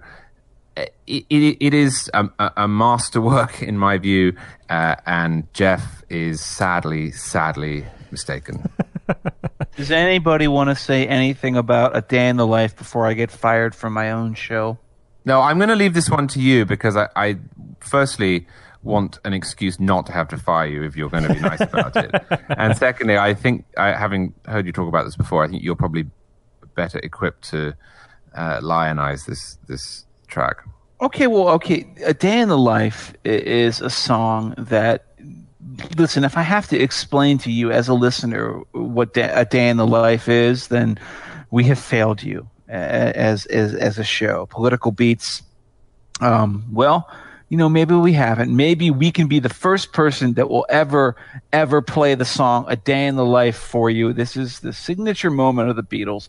This is the moment where John uh, starts. He starts with the song again. You know, as as I think it was Charlie who pointed out. You know, they took this from reading the papers, and I read the news today. Oh boy, he's writing about his a friend of his, in fact, a, a social friend, uh, a guy named Tara Browne, a socialite who had died in a car wreck, or actually a motorcycle wreck uh, you know, about a lucky man who who made the grade. I think he changed the line to he blew his mind out in a car, but it was a motorcycle accident. Um, and um, the way John sings about this is in the most disinterested, most uh, kind of you know emotionally sedated way, suggesting that he's he's basically become completely inured to the everyday phantasmagoria of modern life. That he, he he's he, he's through with it all. That that nothing reaches him anymore. And that's that's why the, the lyric has such power when he says, you know, he talks about all the bystanders just you know just gawking at the car scene because they, they think that the victim is famous, you know, and uh, then there's that that turnaround, that lovely moment where where he sings, "I'd love to turn you on," and you know we think of that as kind of like a hippie phrase from the '60s, but but in the context of 1967, what that meant wasn't just you know hippie jargon that's now fallen out of use. What, what John Lennon was saying there is just like, "I want to wake you up." I want to awaken your emotions, my emotions. I want to awaken our moral and spiritual lives. He's Timothy Leary. He's Timothy Leary, but Timothy Leary is he's he's much less flaky than Timothy Leary, frankly. All right, because I don't think this has to be interpreted as some sort All right, of he's Dr. Robert. he- no, that's even worse. Dr. Robert was irresponsible. Dr. Robert spiked people's draw drinks. You know, Dr. Robert was he was like the dentist who gave out like psychedelics to people at dinner parties, right? No, no, no, no. Lennon is pleading with not only the listener but with society, saying, "Please wake up. I want to turn you on." And then you have this crescendo. This comes in, you know, the the famous orchestral crescendo about which so much has been written. You know, the, the Beatles invited all of their friends and and you know their family, and you know the Rolling Stones came on down. They even filmed it. It was part of the video that they recorded for the song. It goes ju ju ju ju ju. They, they, told the the strings, uh, the, the the orchestral players to here's your starting note, here's your ending note. However you choose to get there is your call, but you have this many seconds with which to do it. And so what they ended up coming down with, which is one of the you know the most legendary musical cacophonies in the history of rock music, and then boom, Paul woke up, got out of bed, dragged a comb across my head, and then this very brisk, choppy keyboards. It's a completely different song. This is the the the, the dynamism that comes from combining these these two completely different styles. He seems like he's awake. He seems like you know mm-hmm. he's up and he's alive. But then you think about it, and you're like, well, is it is it the workaday drudgery of everyday life that he's depicting? And then that last line was, you know, I ran upstairs and I had a smoke and I went into a dream. I think we're pretty clear on what that smoke contained. It was not just a normal cigarette, mind you. And then, boom, that final verse. Uh, I read the news today, oh boy, 400 holes in Blackburn, Lancashire. And though the holes were rather small, they had to count them all. Now they know how many holes it takes to fill the Albert Hall. Pure what absurdism? I don't really know what that means. I think that is the moment where they simply give up on rational meaning and they just go back to the I love to turn you on phrase and the final build up, the crescendo, the crescendo, the crescendo, and where does it end? It ends with 17 people when you when you get to you know, the way they they double tracked it and double tracked it and double tracked it, playing what's the chord? Charlie, tell me what's what, what what's the key? E. It's E, the giant E major chord, and what does it represent? I think it represents triumph. I think it represents a final triumph over the mundane, a triumph over the sort of enervating, soul sucking drain of society, a way to break free from it. It is an actual attempt to make a spiritually meaningful plea to people to look beyond uh, an everyday society that seems determined to suck the joy out of your life and the meaning out of your life. And it comes in a song that is what you know, five minutes long. And yes, yeah, I just spent the amount of time this song actually runs talking about the song. But it's that good. It's that meaningful. It's that important. It's a day in the life. You've heard it. If you haven't, you know, Jesus, stop this thing and put it on right now. I read the news today, oh boy. Four thousand holes in Blackburn, Lancashire. Though the holes were rather small, they had to count them all. Now they know how many holes it takes to fill the Albert Hall.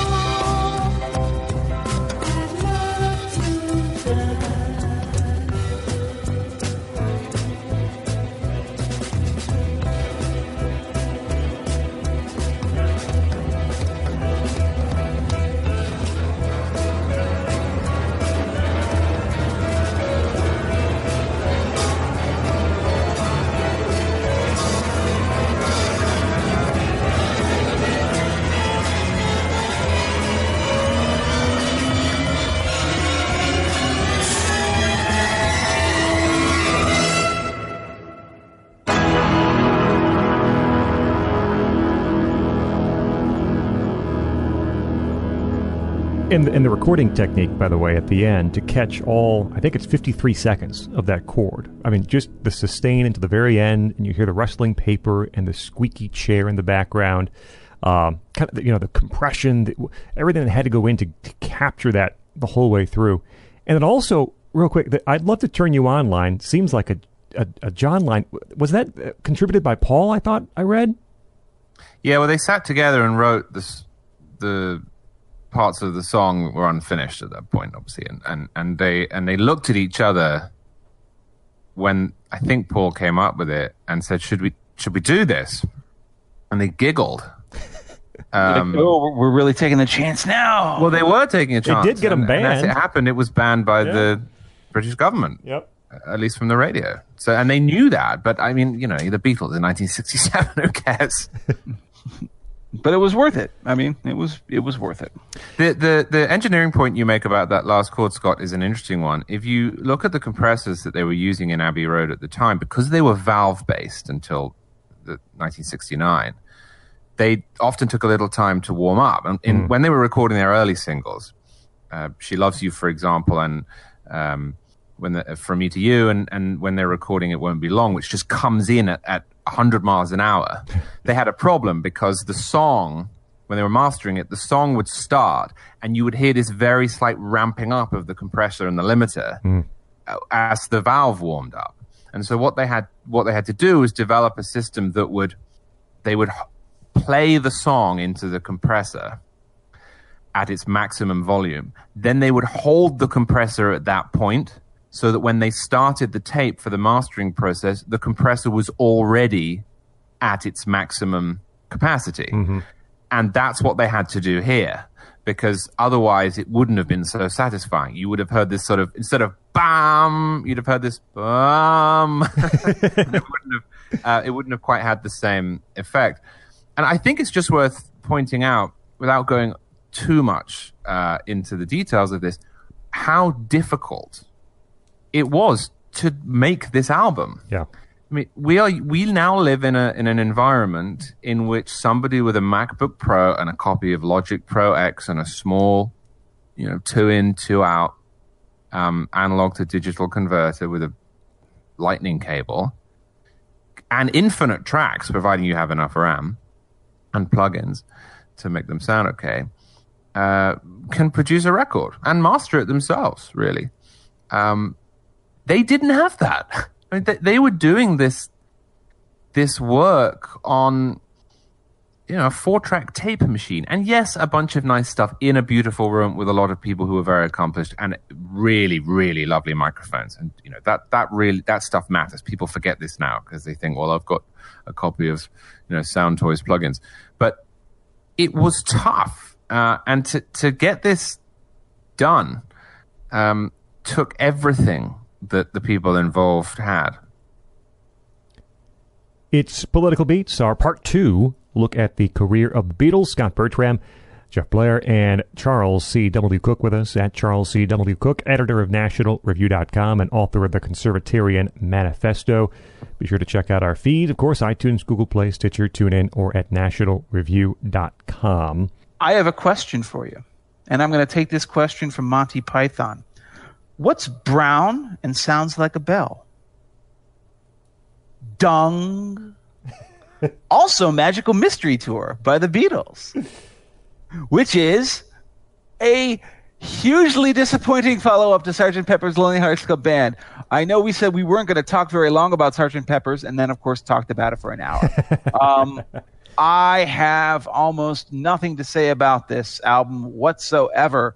It's, it's not even an album. It's a Right. double EP that was then later turned into an album and has been remained that way in the in the CD format because they stuck on the uh, the otherwise non-albums 1967 singles Strawberry Fields, Penny Lane, All You Need Is Love, which I think is crap, and Baby You're a Rich. Man, which it, it no no you're wrong.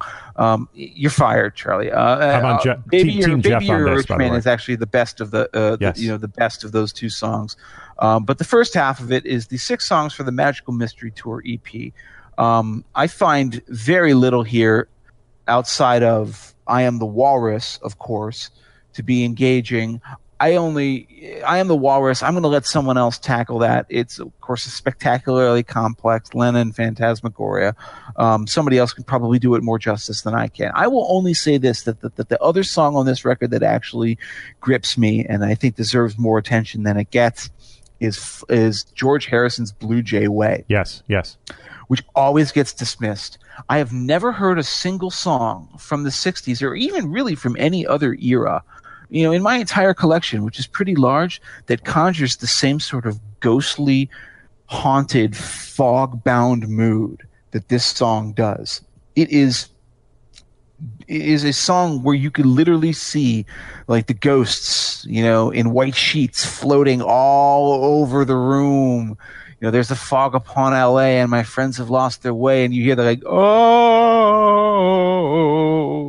and it's not even just the sonics, it's the suspensions and the chords, you know, that, that, that sort of dour, dreary tone that the sort of classic George, um, I think comes to the fore here in a song that usually gets dismissed as sort of B-rate, second class, but I think is I prefer it to certainly the title track or Your Mother Should Know, and I think I think it's a better song than The Fool on the Hill. Even beyond that, Magical Mystery Tour is a failed TV program and uh, probably the least interesting record of the Beatles' late career. I think far less interesting than Let It Be, even.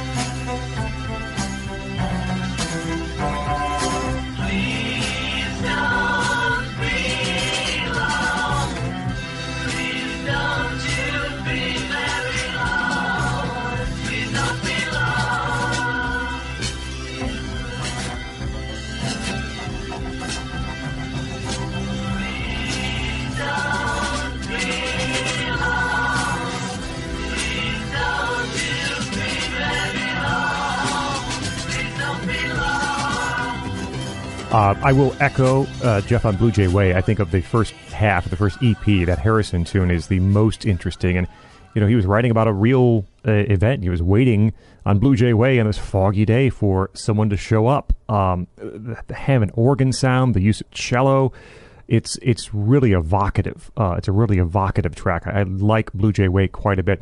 On the on the second half, I, I remember this in the in the process of, of, of prepping for this likely my my very first exposure to the Beatles was my mom. My, my dad was born in '56. My mom was born in '57. So they were, you know, a little too young to, to get into Beatlemania, I think. But they did have a couple of 45s in the 45 collection that I would uh, that I would sort of go through and listen. And they had all sorts of things. But they did have a copy of the I Am the Walrus Hello Goodbye 45. That very likely could have been those two songs could have likely been the first two Beatles songs that I that I perhaps ever heard. Uh, and for that reason, I, have a special place for both. Um, I don't know if Charlie wants to talk more about "I Am the Walrus." To me, it's I mean, it's it's it's a bunch of nonsense, really. The, the lyrics, of course, but it sounds so good when you talk about just the you know sonically. Earlier, we talked about how nice, at least for me, paperback writer is, and, and maybe the, uh, lyrically it is kind of a mess. I am the Walrus, though sonically from from a John angle is is just wonderful. It just sounds so dirty, and, and the, the words, the way they play with the melody, uh, is is fantastic. Hello, goodbye. Uh, the flip side. I also like the and the lyrics are also light and kind of throwaway, but the melody is so strong. Both those songs to me, and maybe again because I heard them at such an early age, the melody on "Hello Goodbye" and and the sound of "I Am the Walrus" is what makes them good. Um, and, and Jeff briefly mentioned this, but I, I think "Baby You're a Rich Man" is very forgotten in the, in the Beatles canon as being a a really fine song. Um, again, as they as they would do, is there two unfinished Paul John fragments kind of slammed together in one song. I love that almost like glam rock swing beat in the verse. Um, I, I, love that so much. You could argue that it, you know when it comes to pure rhythm tracks, which is just say bass and Right. That's the best rhythm track in the entire Beatles discography. Yeah, uh, Lennon's falsetto, the, the single note chorus uh, from Paul, and the way it, it begins too, percussion, piano, bass, and there's a vibra, there's a vibraphone right at the start. I really like "Baby You're a Rich Man."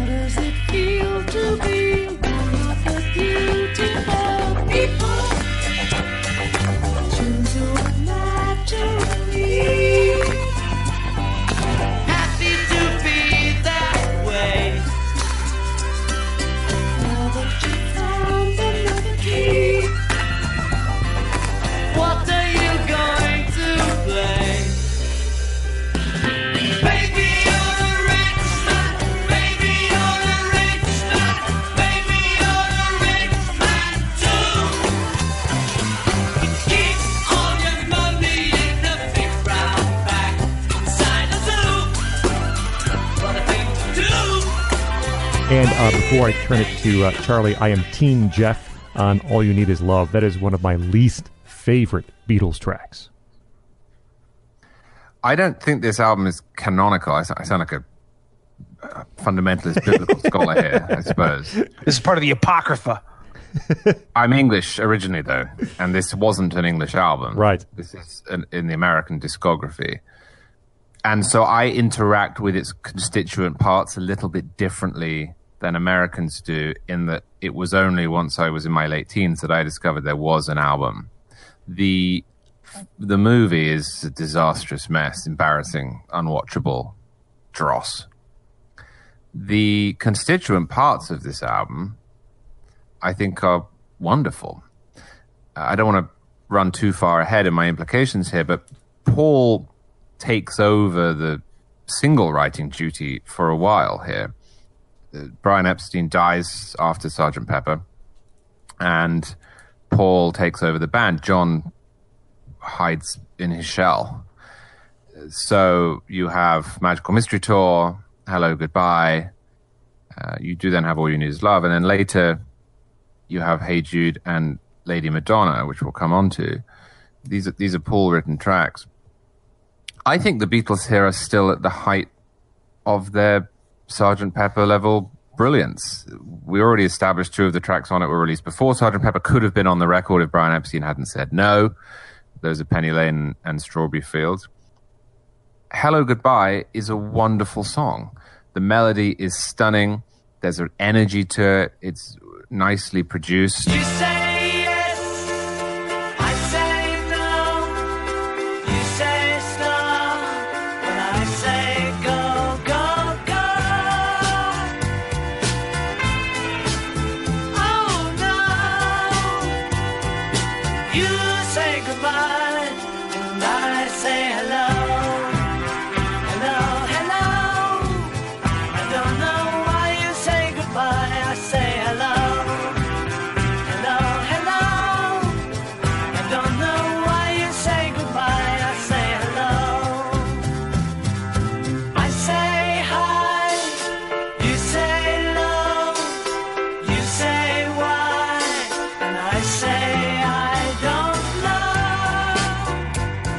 On the Hill, just haunting. I like All You Need Is Love. I like the remaster a lot more than I like the original. I don't fault George Martin for that. This was an odd hybrid recording because it was the finale of a, uh, I think the world's first ever satellite link up show Yeah. called Our World, I think. And so half of it was pre recorded and there were a few overdubs, but half of it was live. Uh, it's odd in that regard. It did need a bit more work than they gave it. But I like it. I like the chorus. I like John's voice on it. I Am the Walrus is a psychedelic classic. I Am the Walrus is what people, along with Magical Mystery Tour, is what people think Sgt. Pepper is in terms of psychedelia. Uh, I think Magical Mystery Tour is terrific too. Baby You're a Rich Man, again, lost song, a song I sometimes forget exists. Uh, Your Mother Should Know is what John called Paul's granny music, and there there are some famous examples of this. He had a point. He had No, I, do understand it, and and this just comes down to whether you like it or not. So the, the the Paul Granny music tracks, as far as I see them, are "When I'm 64," "Your Mother Should Know," "Honey Pie," "Martha, My Dear," um, but and and Maxwell Silver Hammer, but but I like that. I, I I like the melody, and and this is melody. It's it's pure melody. He's remembering back to the music his father liked. His father instilled his love of music in him. His father played trumpet. Um, and he Liverpool had quite a thriving. Uh, I don't know what to call it. I wouldn't say vaudeville. That's that's too much. But show tune scene, and, and in part because it was a port, and it was a port that was linked very closely to America and to New York, and so a lot of Broadway style songs made it uh, into the McCartney household. I I think it's a it's a good song. It's an interesting song. I wouldn't want it not to be there. And then again, I like Blue Jay Way too. I like the Harrison contributions. So I'm um I'm pro this, although I don't think it's an album and I don't accept it as an album. I see this as as an a period in which the Beatles are trying their hand in various different media and I like what they're doing with the exception of the movie, which is should be deleted. All right. So, uh, who, which of us wants to find a way to uh, pithily and briefly summarize uh, a 30 song record, uh, which is what we next have to deal with? Uh, that's that's right. Uh, we're, we're talking about the White Album. But uh, before we get there, perhaps we should deal with Lady Madonna because I know Charles wanted to say something about this. The the short version is that the Beatles, led by George Harrison's social calendar, I might point out, kind of sort of struggling to find something to do. Um, you know, Brian Epstein, they'd actually already been into, you know, the Maharishi Mahesh Yogi and transcendental meditation scene, which is a, it had been trendy in England uh, in 1967. But when Epstein died, they kind of accelerated their involvement in it as sort of as they're weaning themselves off psychedelics. They then decide to make a pilgrimage to India to, you know, you know, you know, clean up and get right. This became like a trope again. So many, something I referred to in our last episode. Like so many aspects of the Beatles' career became kind of like rock cliches. The whole like go to like to the country to like meditate and like hang out with your guru is become a thing, and the Beatles really pioneered that. Um, but before they left, they recorded a few songs to release, you know, to cover the cover the field while they were gone, and the result was a single called "Lady Madonna," backed with uh, a Harrison song called "The Inner Light." And I will say this right now: "Lady Madonna," fine, fine song, perfectly sturdy melody. Love the uh, you know the piano, a nice barrel house roll to it, but "The Inner Light" is the better song. And uh, the I inner light the is inner light. uh, the Inner Light is the better song, and to me, it's not very close. And again, another argument that I remember having with you. Yeah. Uh, and, uh, you're very wrong about this. I just think it's sprawling nonsense. The inner light. To, Lady Madonna is is a good song. I don't think it's a classic. It's a good song. Why? Where I find this release most interesting is it lacks John, and it marks the divergence of John and Paul. I think it's interesting is they recorded "Hey Bulldog" at the same session, Right. and And it's that's similar- a John song. And it's a But similar John was embarrassed song. by Hey Bulldog, and he was embarrassed because Yoko Ono came to the session and afterwards said, "Why are you recording such poppy Oh no. We're gonna have to talk about Well, Yoko we're not in a gonna bit. But look, here's what I want to say. I, I, I want to use I want to use Lady Madonna to to make a point about where the Beatles were going at this point because I suspect Jeff and I are going to argue about the White Album and therefore be taken down a different road. McCartney, as I said, he took over the band. He was the driving force behind the band after Epstein dies, and this is exactly w- what happened when it came to their singles. Uh, John didn't really care. He, he wasn't switched on. And so McCartney says, Oh, I've got a song, Magical Mystery Tour. All right. He's like, Oh, I've got this song, Hello, Goodbye. All right. Oh, I've got this song, uh, Lady Madonna. And John says, Fine, we'll record it. And so they record it, and it's pretty great. It goes to number one. Um, but it, it, it was a harbinger of things to come in that McCartney from this point on, with, and I won't give away where we're going with a slight, maybe um, resuscitation at the end, and John are now on different paths. Um, and if if if you were had tried to predict from Lady Madonna the next Beatles album and what it would be like and what it would say and how it was done, you would have been disastrously wrong.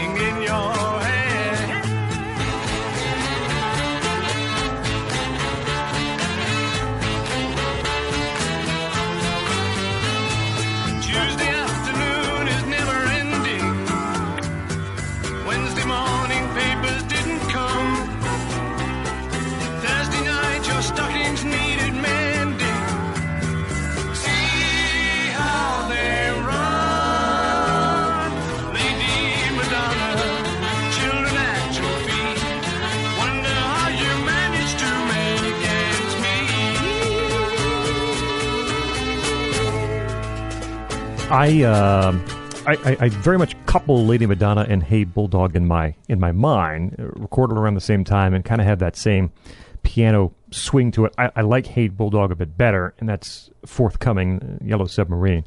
Um, the um, you know from there. Do we have to talk about Hey Jude here? I'm trying. I'm just trying to make sure we hit things No, no, chronologically. I, I think Hey Jude is better dealt with at the after the White Album. Okay. I mean, I'll tell you. I'll tell you how I see this. There's so okay. Charlie actually did a really good job of cueing this up because this is where things get complicated. There are a lot of threads that are coming together here. Yoko Ono. Oh God, we got to talk about Yoko Ono.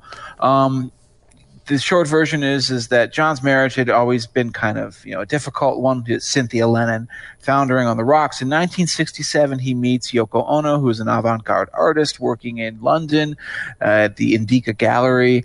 Uh, he, she blows his mind, and uh, they quickly begin an affair, a very long-term one, and uh, he falls under her spell. I don't even know if that's the right way to put it. That that that makes it seem like she's some sort of Svengali. They fell deeply in love, to be honest, and you know, I think they were they were clearly right for each other in some way, and, and you got to give them credit for that. Um, but what what is is also something that has to be acknowledged is that Yoko Ono ends up having a huge influence on the group. You know, there's sort of been a revisionist trend to say like, well, Yoko Ono didn't break up the Beatles. You know, the Beatles broke up themselves. Well, yeah, you know, the Beatles were headed on different paths. Their breakup was inevitable. But to pretend that Yoko Ono didn't play a huge influence on that is just denying the obvious. And here's the most obvious way that it did is that Yoko Ono may have had a lot of bad influences on John Lennon. I think in particular, they got into heroin use mm-hmm. together, which was not good at all. But what Yoko Ono did is got Lennon off of psychedelics, and he she reawakened his competitive spirit which had really lain dormant, as Charlie just said. Oh, you want to record a song called Magical Mystery Tour? All right, fine. I got no other ideas. We'll just do it. You know, he didn't really have any ideas or strong driving direction. All that disappears with what happens uh, from the White Album onwards. Suddenly, Lennon is back with a vengeance. And I think Ono has a lot to do with that because Ono is sitting there saying, you know, as as Charlie pointed out, like, why are you recording this silly song? You need to do these these important lyrics. And Lennon's saying, well, well, yeah, yeah, yeah, I can do that. And all of a sudden, you know, the the fire that had always really been there within him has been reawakened. And you know what? I think Yoko Ono deserves a fair bit of credit for that because this sort of somnolent, dormant Lennon that you had heard from I think late '66 onward, it seemed to be kind of like going to a dead end. It didn't really have a. Uh, it didn't seem like it had a happy ending. Uh, I much prefer the angrier, more um, direct Lennon of the late era of the Beatles to his psychedelic era. However creative some of those songs were. Um, of course, the other thing that needs to be said is that what happens here, just a brief history, is that the Beatles go to India. They, you know, they take their guitars with them. You know, they, they, they, they meditate with the Maharishi. They find out that he's really just trying to, you know, bang, you know, some of the hot chicks that are with them, including Mia Farrow's sister Prudence, about whom a wonderful song will soon be written. Um, they come back a little bit disillusioned, but with more songs uh, than you could conceivably put onto one album. So what do they do? They record them all. The sessions for these albums, for these for, for these songs, which would become The Beatles. That's the actual name of the album. It's called The Beatles.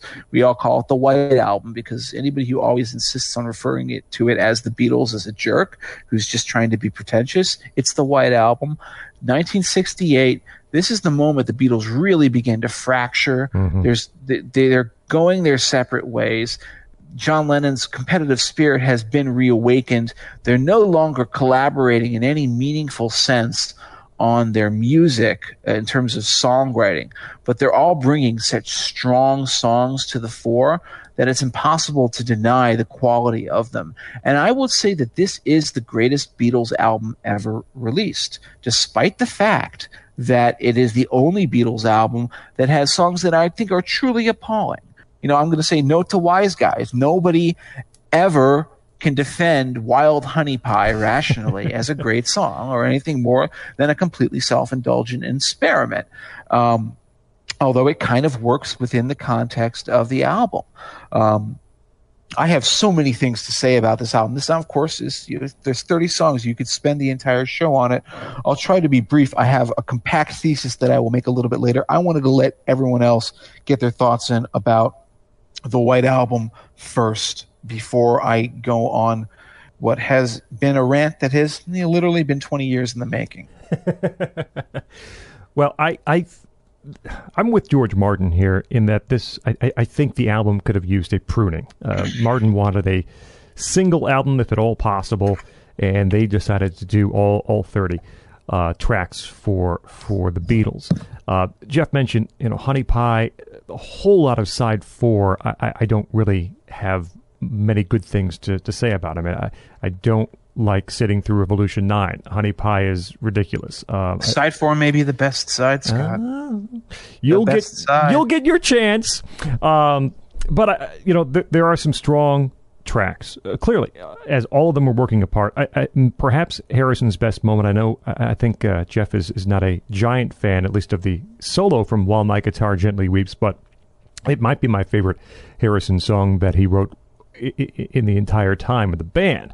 Um, back in the USSR, how this how this album starts off. You know, this this McCartney track, this homage to "Back in the USA" from Chuck Berry and, and "California Girls" from uh, from the Beach Boys, and I guess Mike Love even even gave him some tips on how to write when they were both in India together. There are some really great things in "Back in the USSR." One of the tracks recorded while Ringo had quit for two weeks. Paul has the drums on on "Back in the USSR." straight ahead rock here. There's there's there's no distortion. It's not necessarily a studio creation. I mean, there are jet engine sound effects, of course. Some really good parks. A great vocal from Paul. I, I love that, that that that ringing guitar note in in the final verse, which if you listen closely, you can hear. It's just someone furiously strumming one note to get that through on back in the USSR.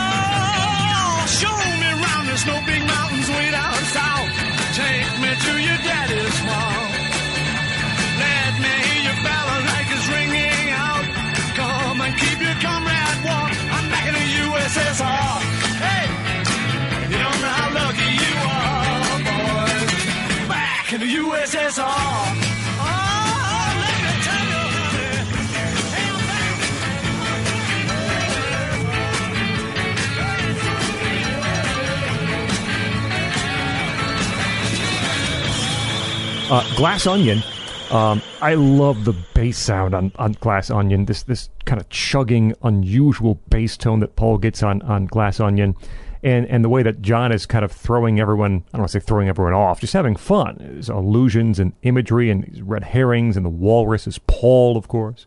Uh, Glass Onion is one of my favorite tracks from this. I'm so tired. A Lennon contribution. This is one. You know, Jeff just mentioned how, how Lennon was was kind of getting competitive again, and to me, I'm so tired is one of the tracks contributed to these sessions and the album that, that really stands out from from Lennon. Those really long, heavy notes in the chorus and this kind of uh, tension, this, this progression of tension through through the song. Um, what else? Um, Your Blues. Um, I'm so lonely, I want to die. It's um, one of those tracks from the Beatles where, though they were working individually, I think Your Blues is one where it sounds at least like there's four musicians in one room working together. Oh, there absolutely are. That was Yeah. live taking. They loved doing it. I, I, by the way, I, one of the things I love about Your Blues is that it's it's it's totally a genre parody of the blues scene at the time. You got to understand that like Cream and Fleetwood Mac, and like all these blues bands were coming out, and so like there's the, this is their idea of like the most ridiculously overwrought, you know, blues song they can think of. I'm so lonely, want to die. If I ain't dead already, you know why. And yet, and yet, the way Lennon sings it, God, there's like that thing that that that part where he sounds like he means it. Oh, there's Yep. a part of him that sounds sincere Yep. about that song. Um, that, that that mixture of outright ridiculous parody and yet curious sincerity. That's John Lennon.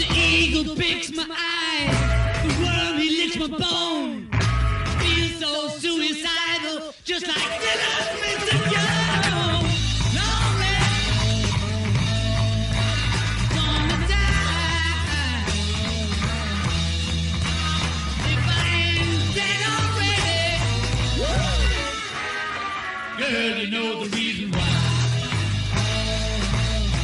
I'm a fan of uh, Sexy Sadie as well, which was written as John was leaving India. Um, on, on the Paul tracks, Helter It was, Skelter. it was written as Maharishi, Right. and, and they were told they had to change it or they'd be sued. oh, oh, oh, oh, would, would anybody like me to recite the original lyrics to Maharishi? Uh, we're gonna have to bleep every one of them. uh, Maharishi, uh, you really want me to go here? Because I can. Well, it's more work for me if you do it, so I guess we can leave it out. Okay. well, you look it up. Uh, a lot of c words. Uh, yes. Trust me on that. Yes. Uh, Helter Skelter, a, a song written to be as loud and as dirty as possible, succeeds uh, in, in that way. And uh, I'm a sucker for Rocky Raccoon as well, even though Paul has that American uh, affectation, the, the, the talking blues lyrics. But I like that honky tonk piano, which I believe was recorded at half speed, just like the uh, uh, the piano in in uh, in my life, then sped up uh, again. Um, and I'll toss it to Charlie, I guess. Well, I thought I was going to be the one to say that it should be a single album and upset Jeff, but now I have you as We, well. we can so both I'm upset Jeff. This is the fine part of the show. Great. Jeff's now in the minority. there are some remarkable moments on this record, and George comes into his own yet again. But for me, they were showing signs of becoming ill disciplined, less interested in looking harshly at their work, and starting to hate one another. And some of this record, as a result, is not up to their standards. I think George Martin saw that. Some of it is badly sung, some of it's badly played, and some of it's even badly recorded when compared to their other albums. Now, It's some telling, it's telling that George Martin left halfway through these sessions. Right. It had never happened before. He quit. And Emerick quit too, didn't he? Yeah, they, uh, they, they, they literally Emerick, Emerick actually quit, and then Martin went on like an unscheduled holiday. He, he basically just like adios, I'm going to Greece, and he left Chris Thomas, who then you know used this kind of leverage his way into becoming a famous celebrity producer himself, uh, to take over for them uh, because he was so sick of the bad, bad blood and the really kind of toxic atmosphere in the studio. But yeah, like you know, Martin and then of course what comes next is is is the whole get back stuff which we'll get to martin was you know really kind of feeling on the outs during this entire era abbey road was basically his ultimatum to them says i'll come back but you got to let me do what I do. and and and I think this shows now part of this I am willing to own is the result of taste. I like fixing a hole on Sergeant Pepper. I like that it is thought through at every point, that it is engineered properly uh, for every instrument, that it is a a or be it more complex, all my loving style production. And most of this album, the White Album, is not like that. They're often not playing on each other's songs, which can be a problem because, yes, Paul is a multi instrumentalist, but he's not as good a drummer as Ringo. and yes, Paul can play guitar, but not like George. And yes, George can play bass, but not like Paul and so on and so forth. And even John Lennon, who was not the world's greatest guitarist, had a way of playing rhythm guitar that was Yes, yes. unique.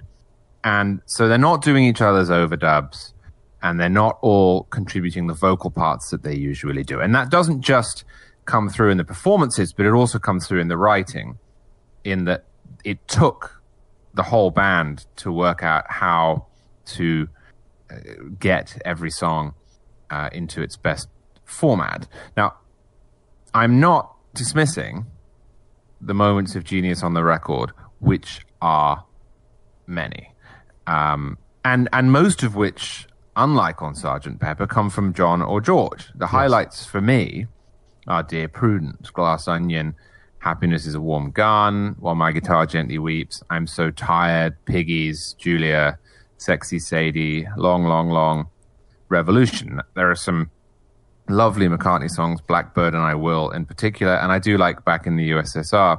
It is a superb album, uh, but it upsets me in a way because you can hear how fractious things are on the album.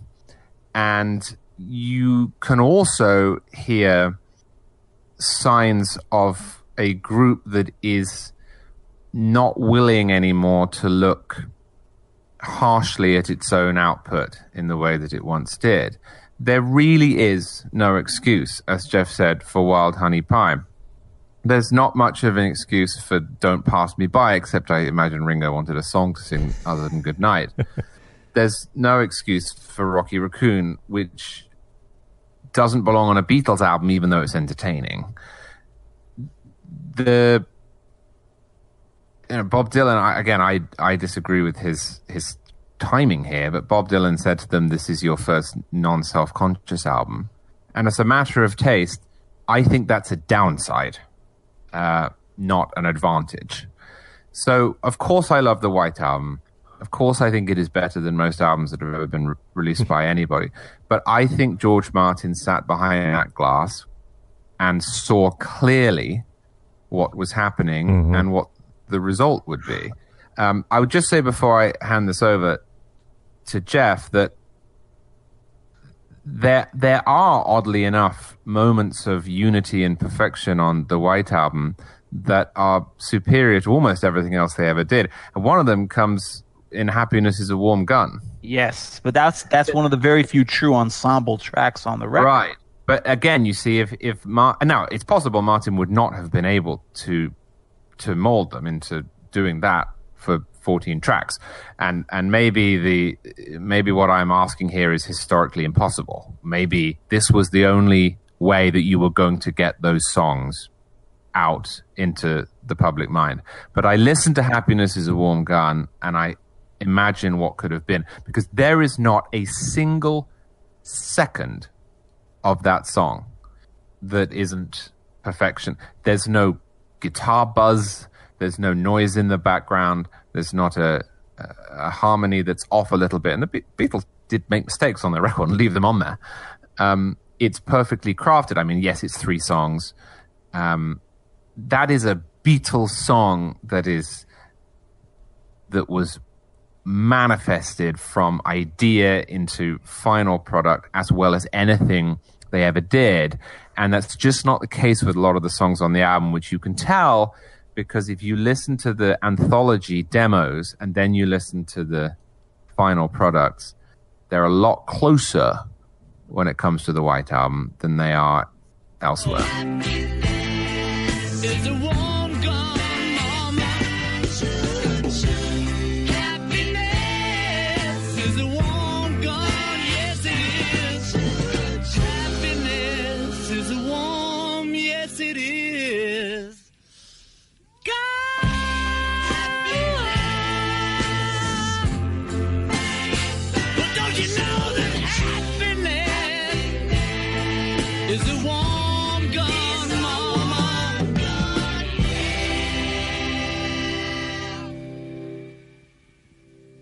You know, it's telling that Charlie Sides happiness is a warm gun because that's exactly the song that McCartney used at the time when he tried to convince the Beatles to go do the whole "Get Back, Let It Be" live thing. Mm-hmm. You you know, their experience recording that, they had to work on that song. That song had some really crazy rhythm changes.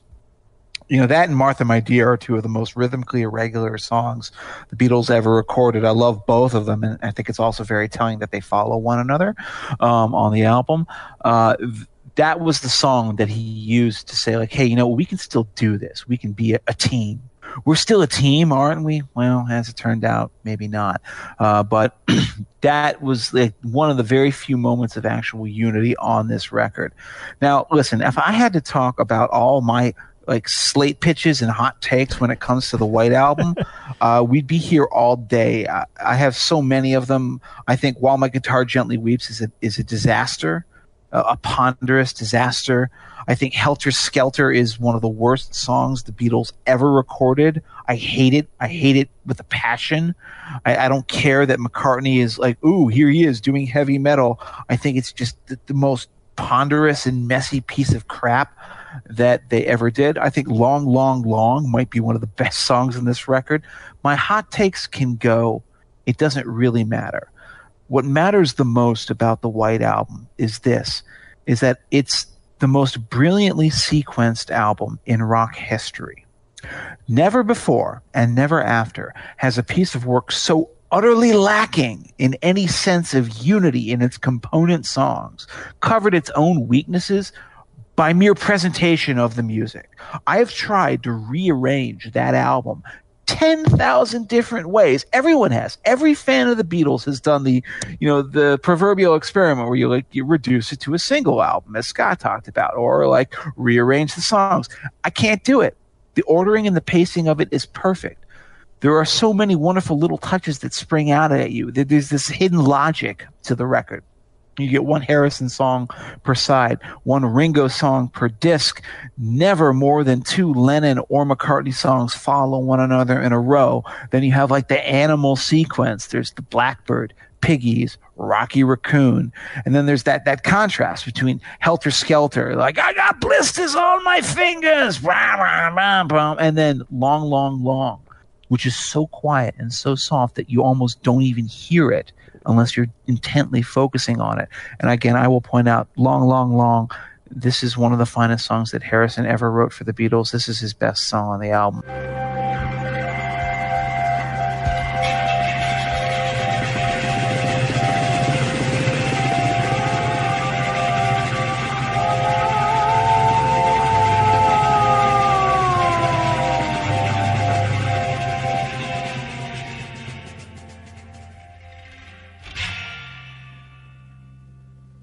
But you could keep going, you know, that jump cut from Bungalow Bill, you know, hey up to While My Guitar Gently Weeps.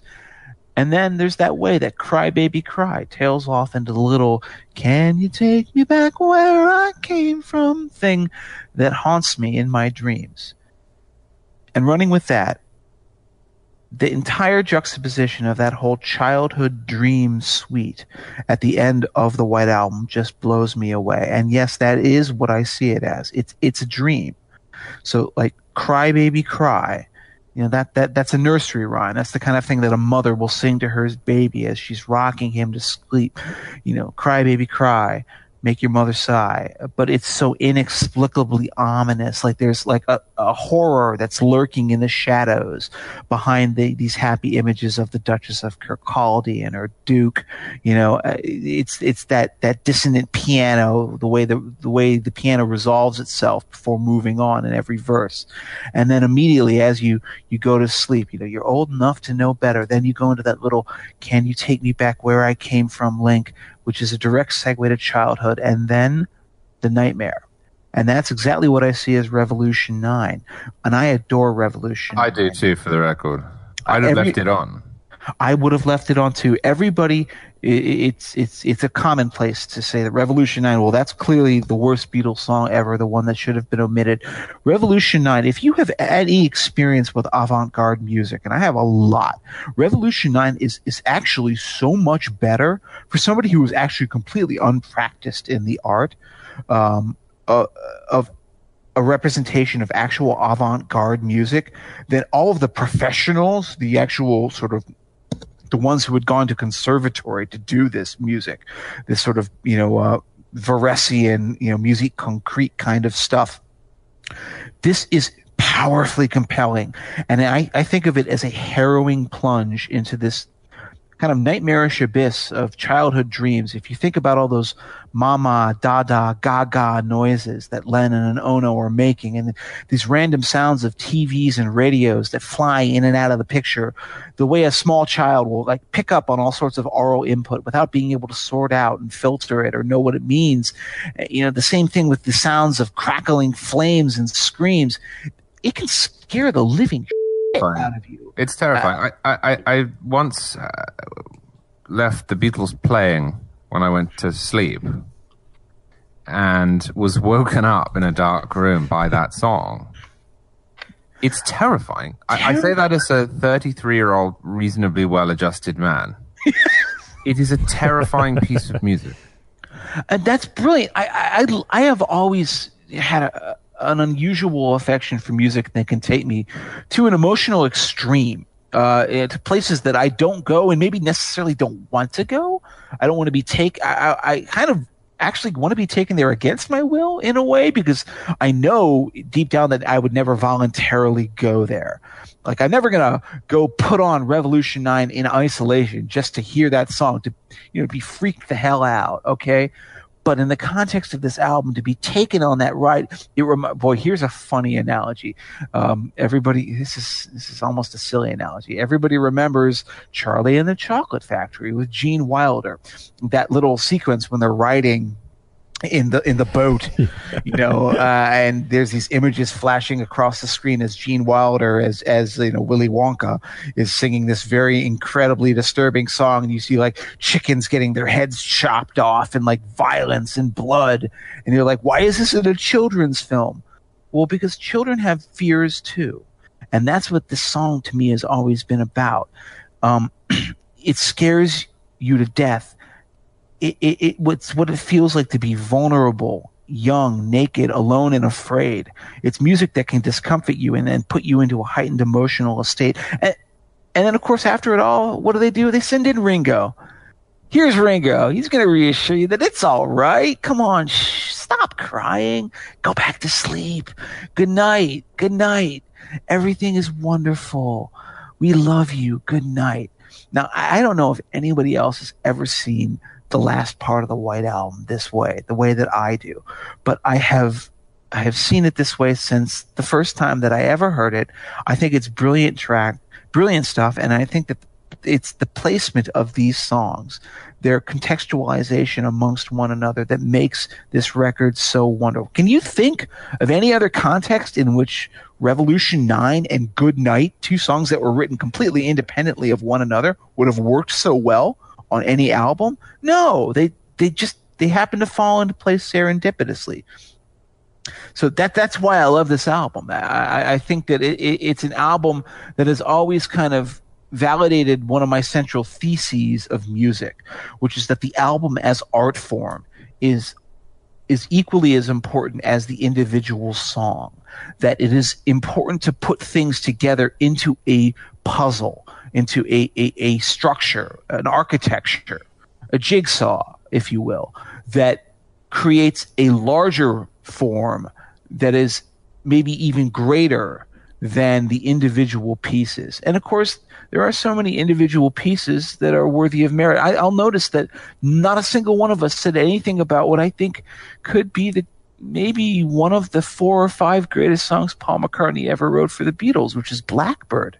You know, this is a quiet acoustic song. He wrote it about Linda when he had first met Linda McCartney, and he, basically, I think, at the first night he first night he spent the night with her. He he walked out afterwards, sat on the balcony, and he he just started playing this tune, Blackbird singing in the dead of night. And it's one of the most quietly perfect things that he ever wrote. It's just a little piece that a little stone that fits into the giant arch that is the White Album.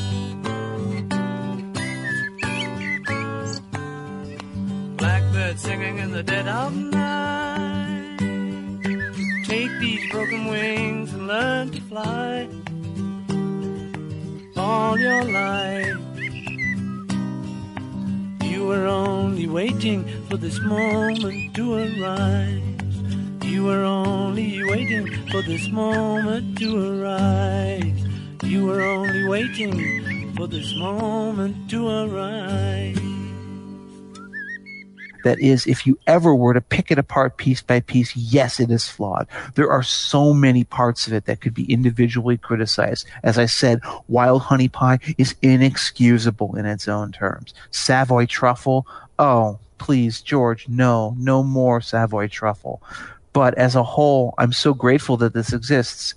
And as a totality, it's one of the albums I get the most appreciation out of listening to as a whole when I'm willing to devote that full hour and a half to it.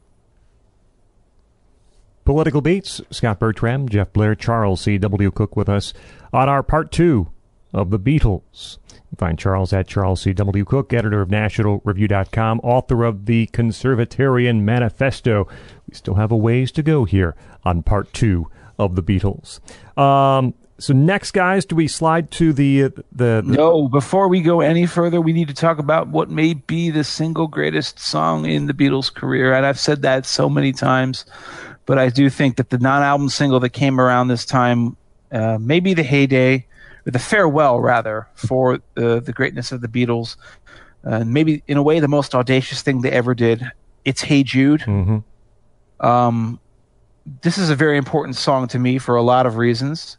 Uh, some may, which may become even more um, apparent in a couple of days. Uh, I love this song with all of my heart. I think it could be the best single song. Mm, there's so many that compete, but at the end of the day, I think this is the finest thing that Paul McCartney will ever write in his life. I think Hey Jude, the generosity of spirit he wrote it for Julian Lennon, you know, to make him feel better uh, because his parents were divorcing. Um, he, and he turned it into a universal anthem that everyone can relate to. It strikes a note, a chord that I think in particular is a very kind of a male chord, a masculine chord. This is something that I think a lot of every guy in a way can relate to. And uh, then to write this beautiful song and then to tack on four minutes of na na nas and to somehow make it even better than you would have thought is um, audacious in the extreme. It's one of the greatest moments of rock history, and uh, we would be remiss if we didn't speak it. Those nanas at the end can get um, could get uh, r- repetitive, and I I suppose they are in a way. But the the way that McCartney sort of fills in with, I guess you'd call it, you know, just scatting and sort of making making those transitions. Yep. Wow! It, it fills it out well. Hey Jude to me is is is um yeah, it's about seven minutes long. The number of ways that McCartney is able to sort of fill up that time uniquely, uh, whether it be the way he uses harmonies, whether it be the way the, the bass line carries, whether it, it is that ending, whether it's the orchestration, whether it's the uh, you know the, the, the what forty people uh, backing vocals, uh, forty people doing backing vocals toward toward the end.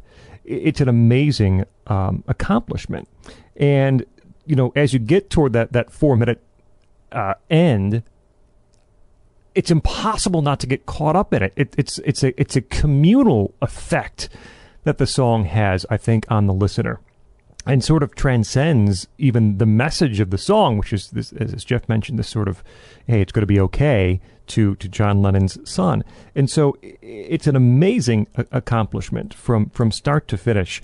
And you know, in the recording of it, listening to it again with uh, trying to with fresh ears this time around, one of the uh, nice things on this is the way this is mixed. Ringo is, is so far up in the, in the left channel, the left the left speaker, and I love hearing him get very prominent placement in in a song like this, which is a brilliantly written, brilliantly recorded, brilliant, brilliantly pulled off song from from McCartney. if he had played one again, I, I keep saying this about Ringo, but imagine just like one over aggressive fill on that song. Mm-hmm. You know, imagine him playing. Oh, almost any other drummer might be like a little too ahead, a little too on the beat, a little too trying to like you know show off.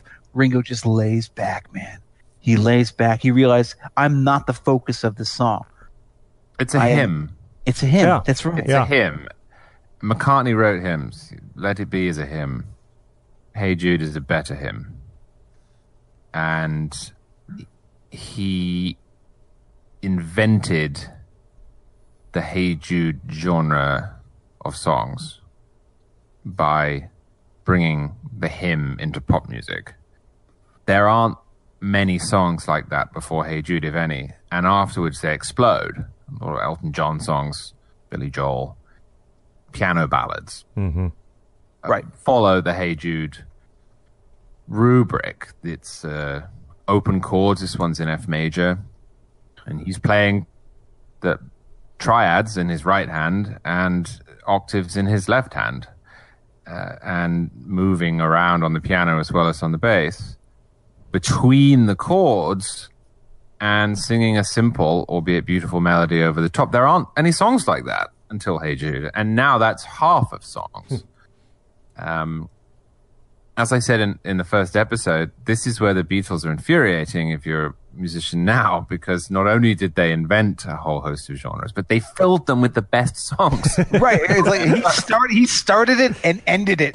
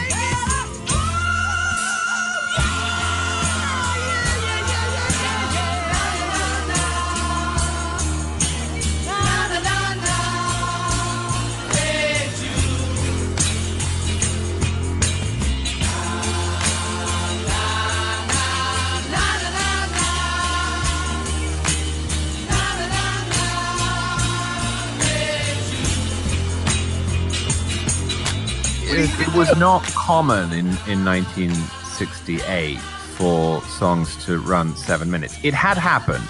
Now, one of the reasons it's not common is that 45s run about seven minutes. Right. And so it was tough to convince the record company to uh, waste the vinyl. That was the maximum that you could get out of a, a vinyl. There are songs that did it. What I'd say uh, was rec- released on two sides, a Ray Charles record, long, long before the Beatles even recorded their first song. And I think questioned by the Moody Blues. I think, I mean, I, I think they actually were trying to top. Jude. They were trying to top MacArthur Park by Richard Harris, hmm. which had been like six minutes and fifty nine seconds, and had been a number one hit. And th- so the legend goes, at least, that, that they timed "Hey Jude" to be like one second longer than that. but of course, the, the reality is that you know the Beatles can do whatever the hell they want at this I mean, point. We, we, we mentioned I mentioned Oasis as well earlier, and and again, this is a song that spawned so many other bands. The, it, the, the trick involved, it's not just that it's a, a simple hymnal piano ballad. It's the recurring, repetitive cycling of chords and building on the top of it mm-hmm. is now common practice for bands. Uh, Oasis massively overdid it. And if you listen to All Around the World, they do that for 10 minutes. That is not what Hey Jude does. And there's not really that good a song underneath it either. But McCartney, by, I mean, whether he just, I don't know enough about the recording of the song. I don't know whether he sat there in the studio and said, let's do something crazy, or whether he just said, let's just, they just went with it. I don't know whether it was just a, a, an accident of recording and playing and practicing and arranging. But whatever it was, everyone does that now, and and they fade out at the end of the song.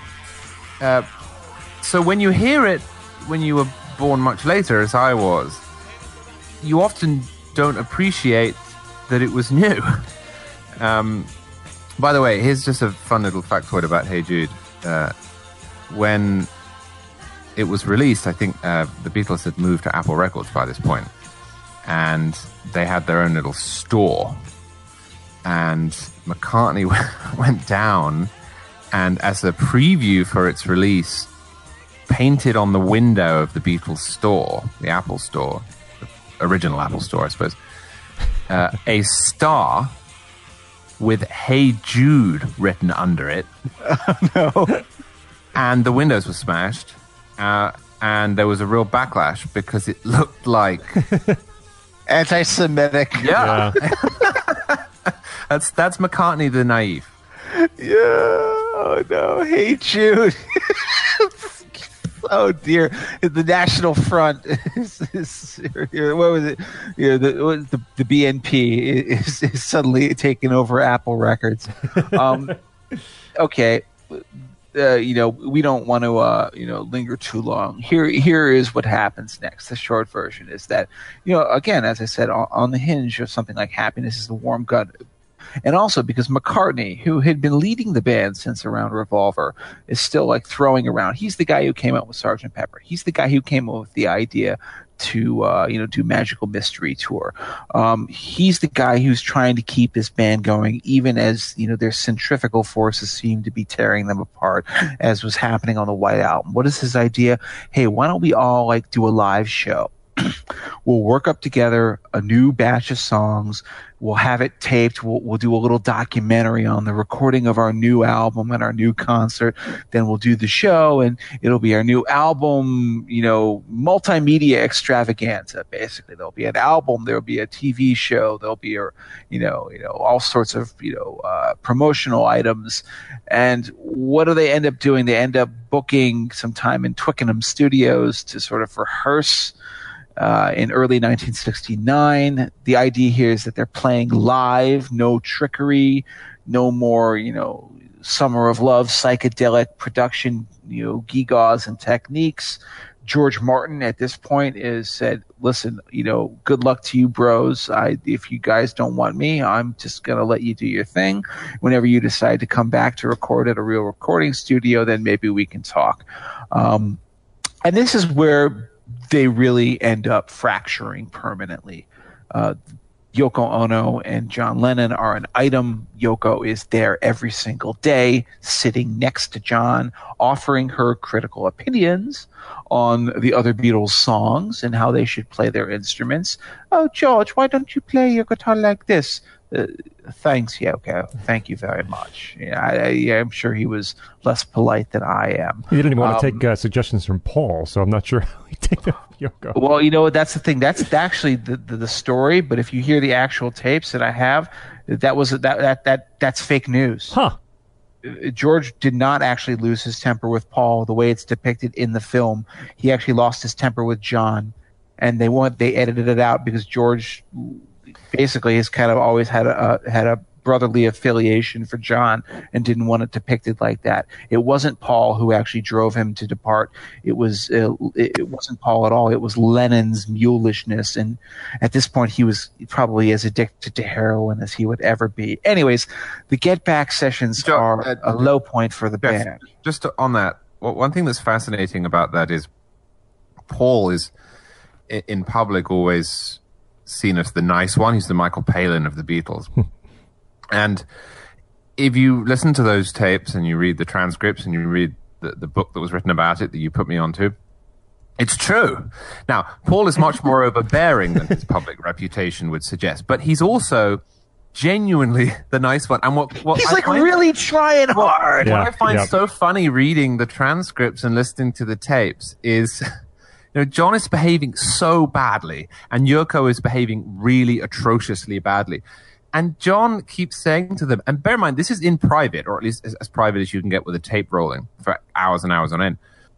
Paul keeps saying in private, "Hmm, George, don't you think it's a bit odd the way Yoko keeps telling us how to play our song? You know, he's, he's tr- trying to work through it.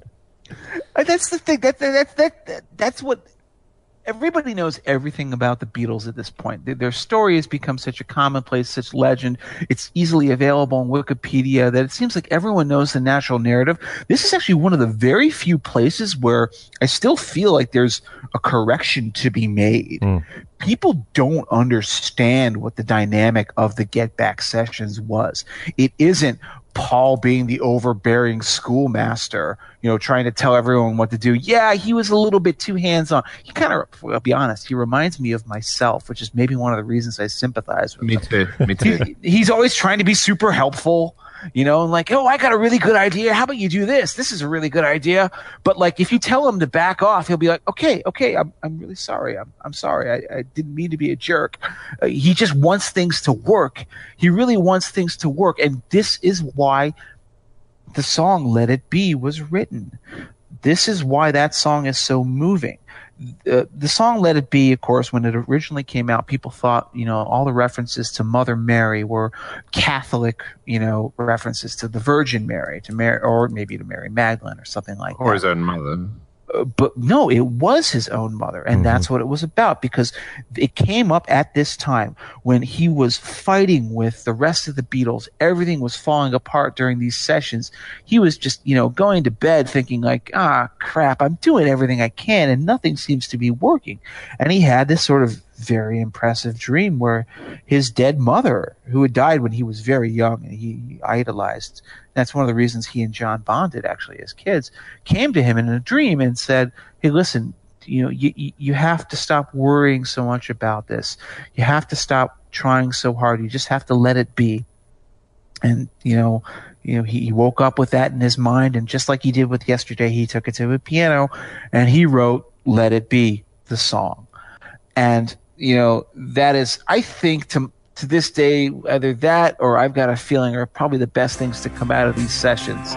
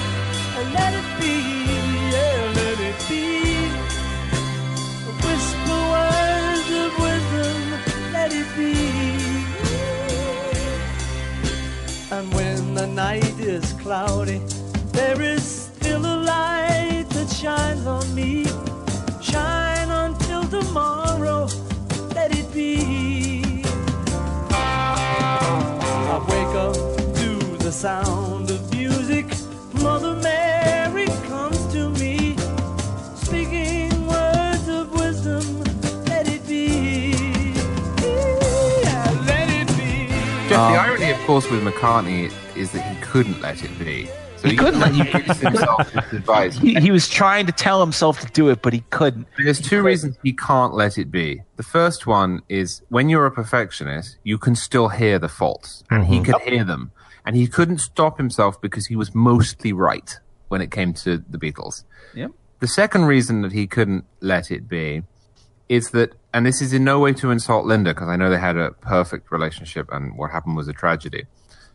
Uh, but he had not a huge amount more in his life in 1968 9 than music, and still doesn't, and didn't in 1985, and hmm. didn't in 1995. His life was Linda and music. Whereas John is completely engrossed in Yoko and all the stuff that they're into together. And he has music in his life, but he also has other interests. George partly wants to go out on his own so he has more independence. He's not moving away from music, but he, he has uh, ambitions outside of the Beatles, and he's also interested in Indian spirituality and culture and so forth. And Ringo has a burgeoning movie career. um, and is at this point tired of playing music anyway. Paul just wants to be in the Beatles. That's all he wants. And he can't, you can't, as a result, let it be when you're in that position. So I, I've always thought that was a real, really sad little coda that he's the one who's, who's giving this advice to himself and anyone who listens to the song, but he's ultimately uh, incapable of following it. I mean, it, it- it's the saddest thing of all. And again, I don't recommend anyone listen to the 114 hours. But if you want it, uh, Jeff has it. I, if I, yeah, and I gave it, I gave it to Charlie uh, like several years ago, so he's got it too. I doubt he's gone through the whole thing himself because who has the time? But like, yeah, God, it's just so sad to listen to them fight with each other. But I will say this: that in the midst of this war, they're sitting there, they're just all fracturing. You know, the, Yoko and John dynamic. There's, you know, the Paul dynamic. George wants to be, he wants to be in the band, like not another band. He he secretly wishes he was in the band with, you know, Levon Helm and Rick Danko. That that that's his ideal, right? oh yeah, now. he talks about them. He talks about them in the way people who have a new girlfriend talk constantly about their new girlfriend. Exactly, exactly. Like you know, he's he's on the Dylan band kick. So like these guys are all going in different directions. But I honestly think that when they came together and made actual music that was recordable during these sessions, it's universally great. The worst songs on this album are the ones that are outtakes, which is like across the universe. Mm-hmm. This album eventually came out as the final Beatles album. For those who don't know, Let It Be, 1970. It was released after the fact after Abbey Road, which is really the last Beatles album, as, as a contractual obligation. You know, the film was going to finally come out. They released this album. The Beatles were already a dead letter at that point. Um, but the stuff was all recorded in early 69. Across the Universe is an outtake from 1968. I hate it. I'm going to leave it at that. Uh, the only song from these sessions that was actually recorded that I hate is The Long and Winding Road, which again I consider to be up there with Here, There, and Everywhere in terms of McCartney at his his, his most sort of soppily sentimental. But the rest of these songs I like. I really love Two of Us, which, you know, McCartney has always insisted was about him and Linda and their relationship, Yep. but has too much valediction in it and too much, I don't know, a sense of a longer relationship. Um, uh, to make me think that it wasn't really about him and John subconsciously, you know, about their relationship falling apart, remembering the good times. Well, yeah. That, I mean, the line, Jeff, which I think is a brilliant line. You and I have memories longer than the road stretching out ahead. I love that line, and I think that's Yeah. clearly about you know John and Paul and not How, Paul. can, how but- can that be about Linda Right. uh, if they only met a year ago? That's what I mean. So, right? You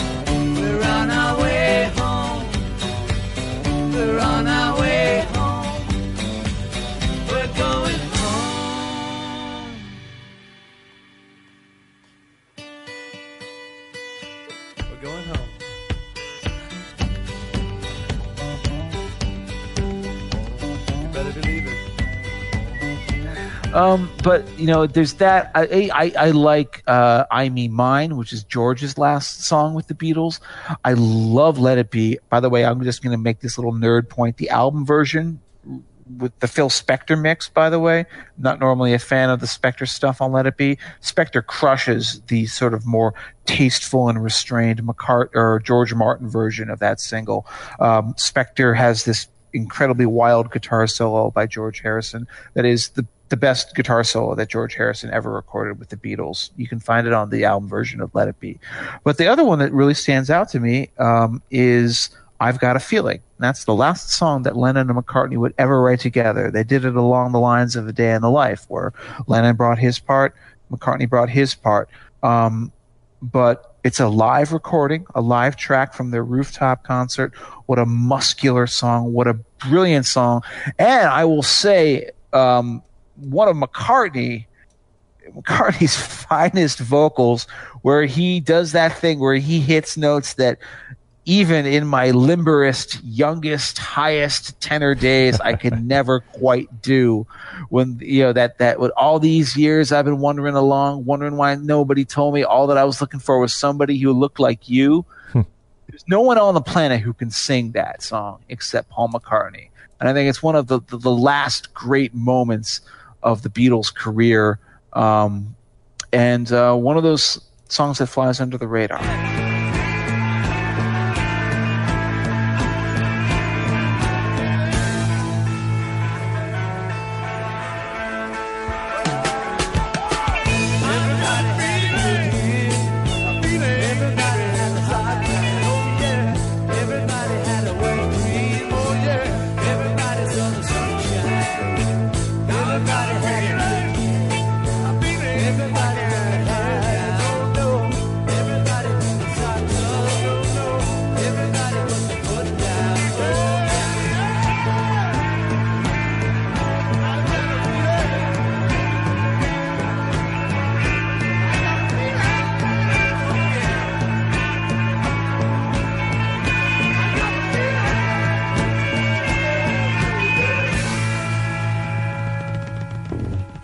As Jeff mentioned, it, it's one of those songs that has just an undeniable melody. And even if I haven't heard it for a while, at some point, on our way home will pop in my head and like, oh, I, I guess it's time to listen to Two of Us. That melody just sticks with me uh, over and over and over again. And uh, uh, Dig a Pony, which is the second track, um, is also, I think, the album uh, tr- uh, album uh, song is is the is the rooftop performance. Um, and it's not there's not much to it in terms of lyrics. It's it's it's Lennon's only real new contribution to Let It Be in terms of the songs that were written around this time. There's some old ones that were old Lennon stuff that was also in the mix, uh, bluesy rock in, in Waltz Time, and uh, really nice guitar parts. The song that I, I want to spend some time on that I, I just can't believe was not eventually on the final album is the other Lennon contribution. Right. That was his real contribution to these sessions. is "Don't Let Me Down," which spoiler is going to be on my list of five songs uh, in in a bit. "Don't Let Me Down" is an amazing track. Uh, Billy Preston is is all around these sessions. He plays this wonderful electric piano. You know, in terms of a song, this is this is in my mind, you know, John's almost uh, you know a genuine cry to to Yoko. Uh, basically, you know, don't let me down. I'm I'm kind of going out on a limb a bit here. We love each other. We're deeply in love with each other, but you know, I, I'm also in the Beatles, and uh, we're kind of moving away from that from that partnership to this new partnership. So don't let me down. Um, track was eventually released as a B side to Get Back, but it's got this wonderful natural sounding groove to it. Uh, Lennon, uh, we talked that that note that Jeff can't hit from No Reply. I don't think it's the same note, but it's close. Uh, when she she does be good, it gets very low in his range for, for, for that note. And George has a great part. His guitar line during the verse it's a very pretty, fragile little line. And and Ringo, this is one of the last, uh, I think, contributions from all four members playing at, at virtually their peak uh, on on this track. Uh, Don't Let Me Down is is is again is going to be on my list of five. It's one It of my has, it has one of the great middle eights in music Yep. history as well. And Yes. John- Yep. Yes, yes, the yes, interplay. yes. John comes in, he says, um, I'm in love for the first time. And then Paul goes, bum, bum, bum, bada, bum, bum. Don't you know it's gonna last? Doom, doom, doom, doom. It's just, that moment was, could have been a, a highlight of any album. And they, they just, they scrapped it essentially. Yeah, I, I- can't believe that did not make uh, the final cut. Uh, and again, as as Jeff mentioned, yeah, Dig a Pony is is is uh, is on the album, but his greatest contribution, Lennon's to It's the Don't Let Let It Me Be Down. is Don't and, Let Me Down. and, and, and w- when it's one of these songs, like when you, you talk about it, I already envision the clip I have to use, and it is indeed, "I'm in love for the first time," and that moment, dum dum dum dum dum dum dum dum dum dum dum dum dum dum dum bum bum ba-da-dum. I'm in love for the first time.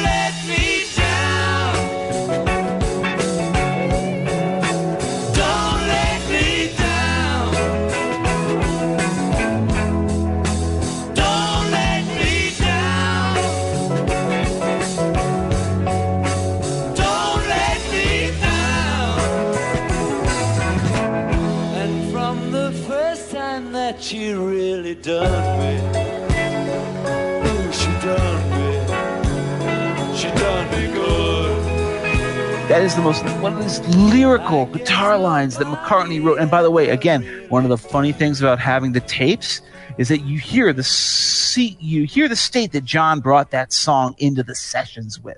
This is one of the reasons why, like you know, you don't want to listen to 114 hours of the Beatles sniping each other and playing bad oldies covers, but when they get to playing like these songs, it's really fascinating to hear how something like "Don't Let Me Down" came together. They didn't have that at the at the beginning. They just had something like you know, John had the "Don't Let Me Down." Don't Let Me Down in the verse, and he didn't really know what the arrangement for that would be. And the rest of the band came together and brought it together around him. And it is, again, one of the just the, the, those magical moments in Beatles history. And I have a question for both of you guys.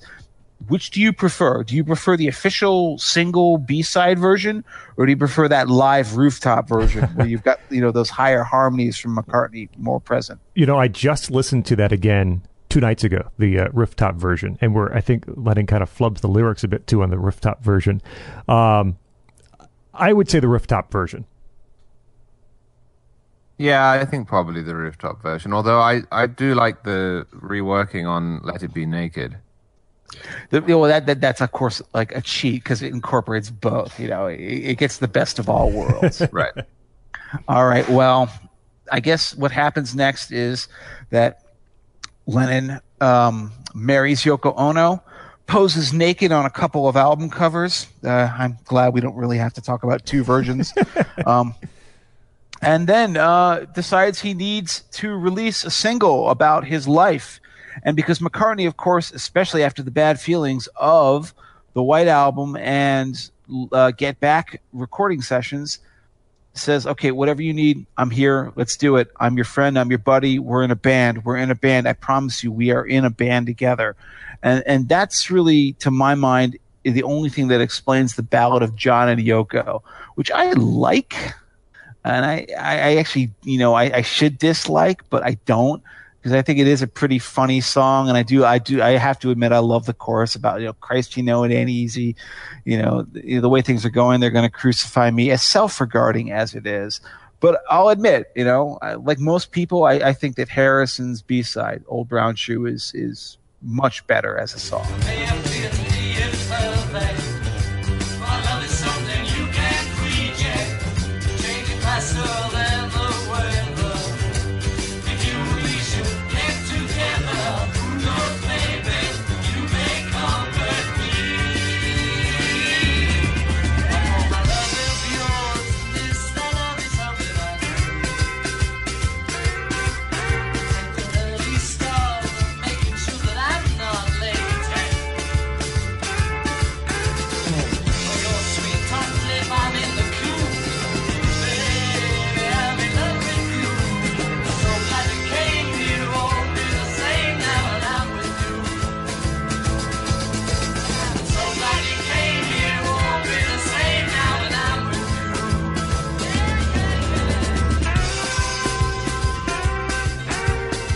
Does anybody disagree with me? I don't think this should have been a Beatles song. I'm irritated that it's a Beatles song. I yeah, I agree You with should have Charlie. been- give Keith a chance. No, I think I think Lennon should have done this on his own. A- Am I wrong in saying that it- only Paul and John play on this record? Only Paul and John play on it, and I, and I think, but to me, that's why it's it's kind of important to note because it's clearly Paul trying to placate John.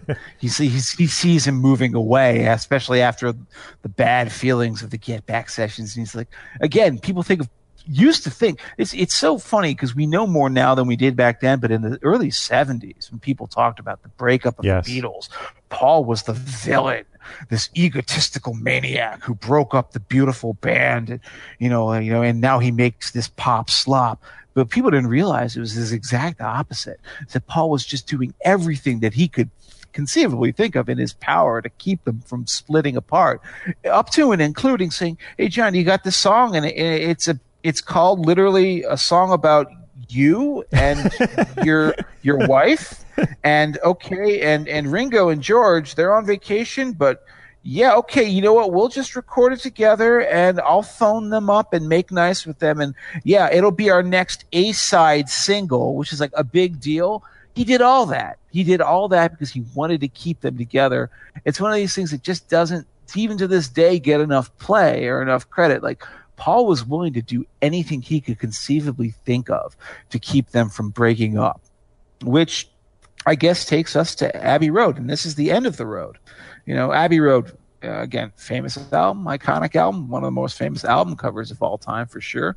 Um, this is the album where George Martin came back and said, okay, you know what? If you want to do it, I'll do it, but we're going to do it for real and we're going to do it my way. And I think they all agreed to do it, even though at this point they'd all had enough of one another because they realized that they couldn't let the Get Back sessions be the end. That they wanted to go out on a high note with an actual album that was real, that was well produced, that was put together. And uh, again, there are a lot of people who will say that they achieved that accomplishment and that Abbey Road is their greatest album. People can argue about all these records. Um, you know, I talk so much. I'll let you guys talk. Abbey Road is their greatest album. This is the restoration. This should be seen as their last album.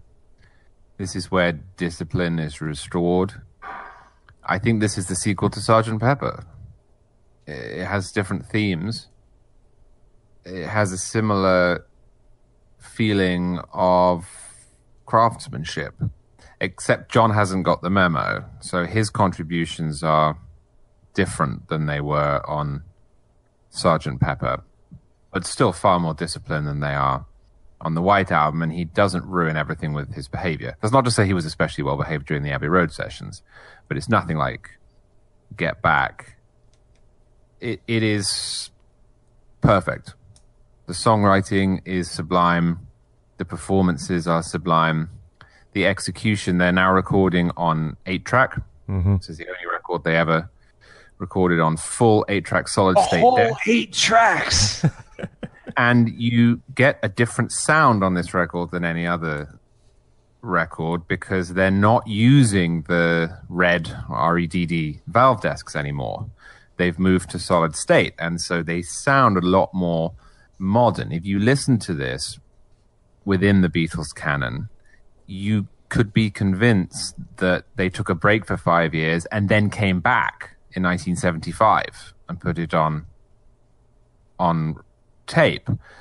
It, it is a cleaner sound. Each channel has its own limitation, uh, limiters and compression units, um, and it is a different sound. They're bringing in Moog synthesizers. They use more effects than they they have done, um, and that valve uh, quality that is on all the Beatles records, right from "Love Me Do" through to uh, the White Album. I, I don't really include "Let It Be" in my analysis of this because it, it was recorded in such a peculiar way, and you know, some of it's Glyn John, some of it's Phil Spector, some of it's George Martin, some of it's in Twickenham, some of it's Apple, some of it's not, I just it, a mess. But this is a different Beatles recording setup, and yet they lose nothing and gain everything. Side B is a masterpiece. It is a medley that runs almost from start to finish unbroken. It not quite. Uh, I I can play every note of that on almost every instrument on there, uh, and I do sometimes. I this is one of my favorite records to pour a drink and lie on the floor next to some good speakers and just listen to that second side, and then tell it to restart, and then tell it to restart once again. George on Abbey Road hits Lennon McCartney levels of brilliance. That is the only way of putting it. He has been slowly coming into his own since Revolver, and his songs are excellent. But on this album, he is as good as John and Paul at their absolute best. And you can tell that because people think something is a Lennon McCartney song. Right. Famously, Frank Sinatra introduced it as this is my favorite Lennon McCartney song to annoy George. And Here Comes the Sun, likewise, steals the show. These are songs that are unparalleled in uh, George's Beatles career.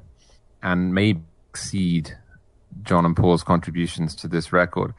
And then uh, there are some moments on there, like I said earlier, the beginning of In My Life, where you just want to fall back onto a couch and start crying because it's so beautiful. The the moment when the vocals come back in on something after the guitar solo, and Paul joins George in the background. It's one of the great moments in pop music history. You mean, and all she and all I ever have to do is think of Absolutely, her? that harmony at that moment.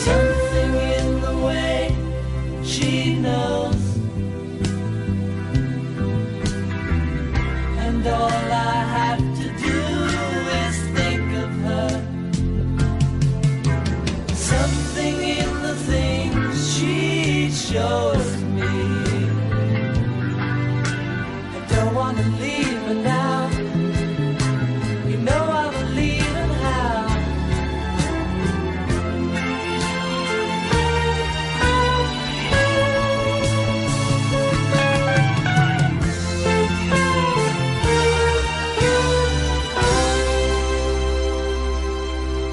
But the moment, the moment that makes me look roof of the Sistine Chapel is during Carry That Weight. I knew it. I knew it. I knew you were going to say this. you never give me your money comes back Yes. in temporarily Yeah. and then there's this little trumpet break and then this george guitar moment the the the soundscape clears and george's guitar comes through with this down down down diddle diddle do diddle do do do do do do do diddle and it's as if the clouds have cleared And then there's that quiet glissando, boom, boom, by the strings. It and is then the it goes back to single- I ne- and I never give you my pillow. Oh, Absolutely. It is the single most moving moment in the Beatles catalog.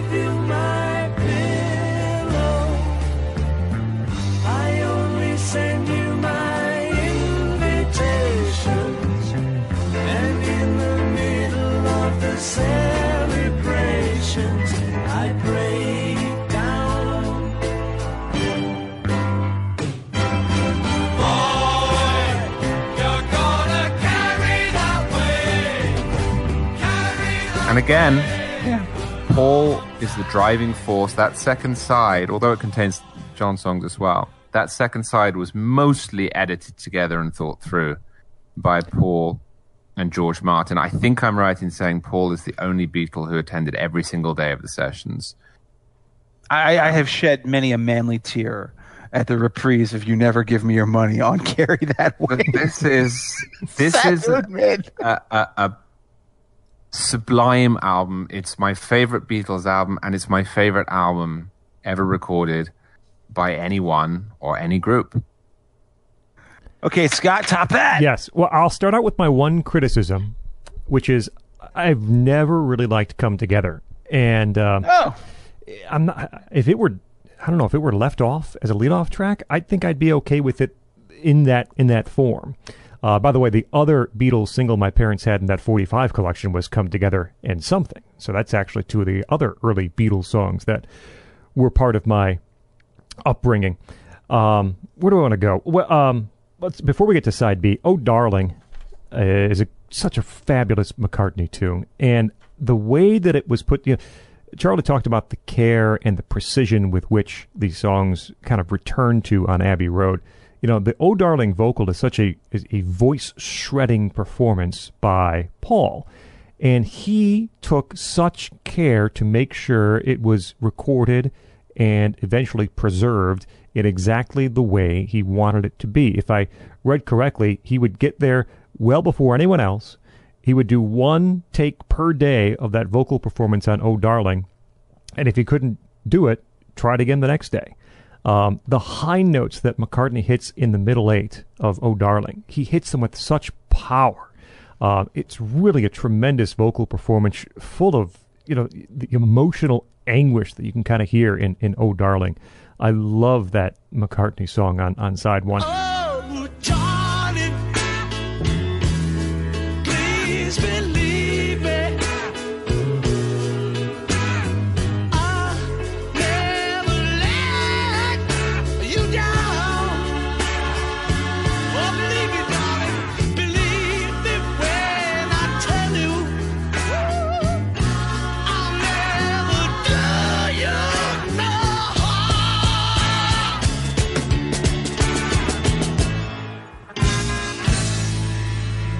I am a sucker for Octopus's Garden, which is uh, well, only the second Ringo Starr written song that made it onto a, a Beatles album. George uh, uh, adds his opening guitar run there, and what he gives to Octopus's Garden really lifts it up to being I mean, on the general par. line, in my opinion, is that like George wrote three songs on Abbey Road because he really He did a lot. contributed a huge Yes. amount. He did it. He did it because he, he was just you know happy to help out his great That's buddy right. Ringo, and, and he didn't even care, right? But, But- yeah, he, he had so much to that song. It's a, it's a good song. Eh, You never give me your money, which is brought back, of course, and carry that weight. I, you guys talk about how you feel when that is is reprised and carry that weight, which which I agree with. But just hearing that intro on "You Never Give Me Your Money" hits me in in such a way every single time. Just hearing that piano intro to "You Never Give Me Your Money." Um, you know, this is a, again some fragments that are sort of pieced together in the midst of of the of the medley on the on the second side. That that first part with, with the piano, in, which mentions the business issues and the funny paper that the that both John and Paul and I guess all of them were, were dealing with around that time. That second part with the boogie woogie piano, where it kind of talks about the early days of the of the band and, and trying to hit the top of the charts and that that uh, the third section too is just is just brilliant. Um, and then you get to the, to the to the close, and you know Charlie talks so much about um, carry that weight, but that that stretch from Golden Slumbers all the way through the end. I don't know how you how you write, how you are able to conceive of a of a better end to, to this band. Um, and yes, it was released before Let It Be, but, you know, this was the very last thing on the last, well, almost the very last thing on the last album that they that they recorded, and the way that the, the, the beauty of Golden Slumbers carries into uh, carry that weight. You never give me your money comes back. There's that brass in there. Charlie mentioned how beautiful uh, other parts are, and, and then the end, which which I just love. I love the end and, and the drum solo from Ringo, which he, again he didn't really want to do. They had to coax him to get it out. The the Paul, George, John trading off each other with these lead guitar licks over the repeated love yous. Um, the way that Abbey Road ends from Golden Slumbers into Carry That Weight into the end is just so perfect. Um, I, I, I, again, I, my, this was my roommate's favorite album in college, so I've, I've heard it. I may have heard Abbey Road more than I've heard any other uh, Beatles album to this day, and I don't know if it's my, my favorite. It likely is not, but there are just portions on this and the care that which care with which Paul McCartney uh, was able to sort of regroup everybody and then put forward this this piece these pieces of music is breathtaking. on a particular level, I can criticize Abbey Road. I I can say that I um I I think that I want you. She's so heavy is overlong and self indulgent. It's an experiment that, that that reaches for something but doesn't quite work. I think Robbie Robertson famously described it in 1969 in Rolling Stone as being uh, quote noisy which I think is kind of the way it ends with that white noise Moog synthesizer hiss. Um, that really kind of only, you know, is in any way validated by the fact that you flip it over and then here comes the sun starts. Mm-hmm. I can criticize some aspects of that long medley at the end. You know, okay, well, when you get down to it, is Sun King really much of a song? Was Polythene Pam or Mean Mr. Mustard? Are these really I will, I will substantive? fight you. well, listen to listen to where I'm going, Charlie.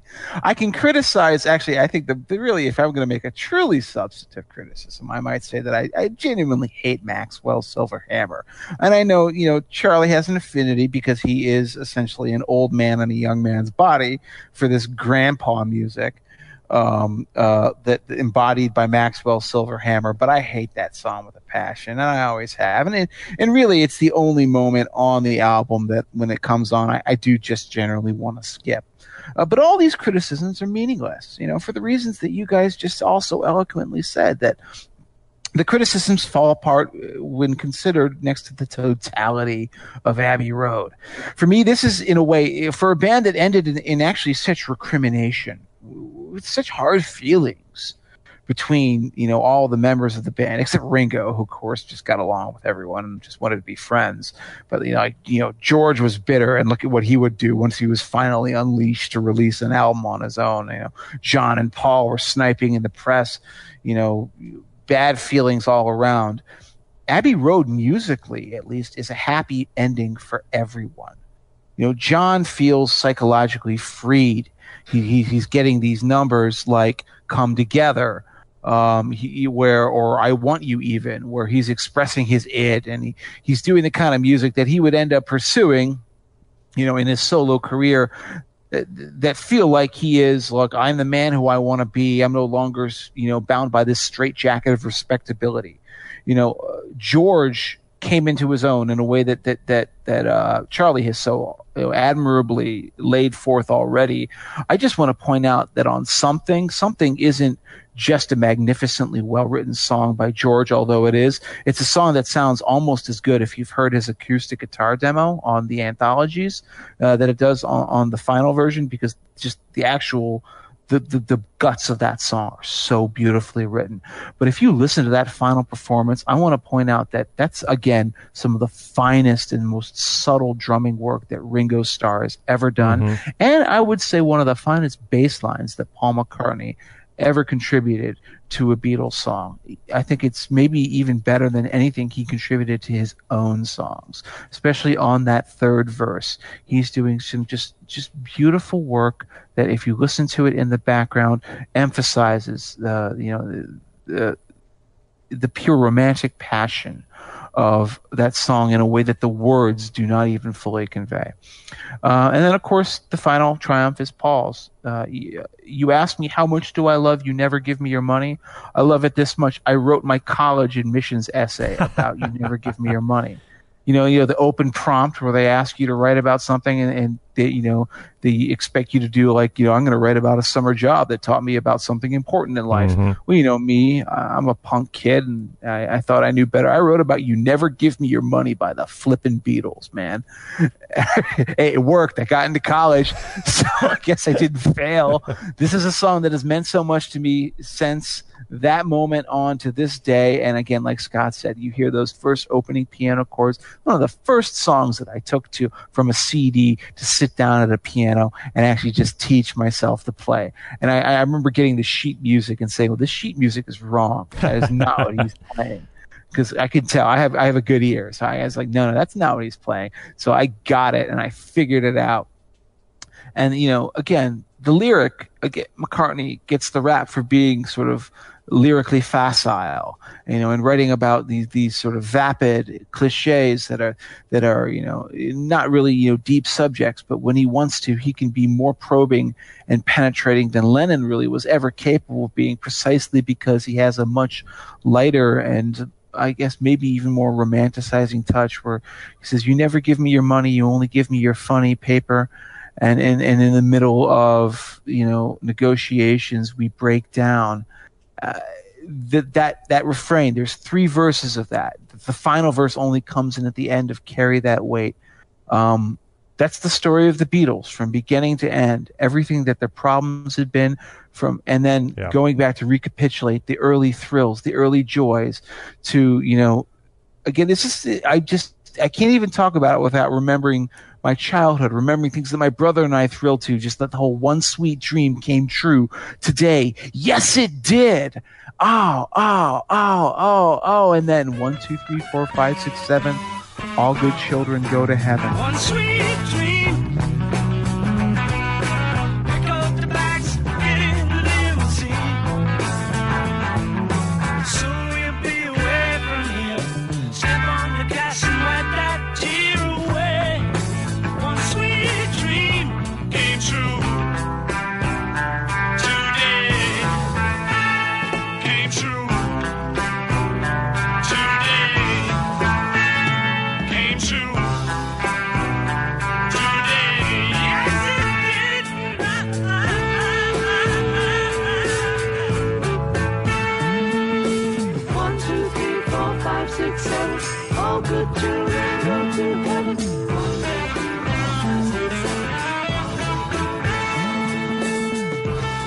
Doesn't necessarily have a rational meaning in terms of the song, but it feels like it's sending you back to a place that was purer and more innocent than this sad moment that we find ourselves stuck in, which of course all comes to a head in Golden Slumbers. Once there was a way to get back homeward.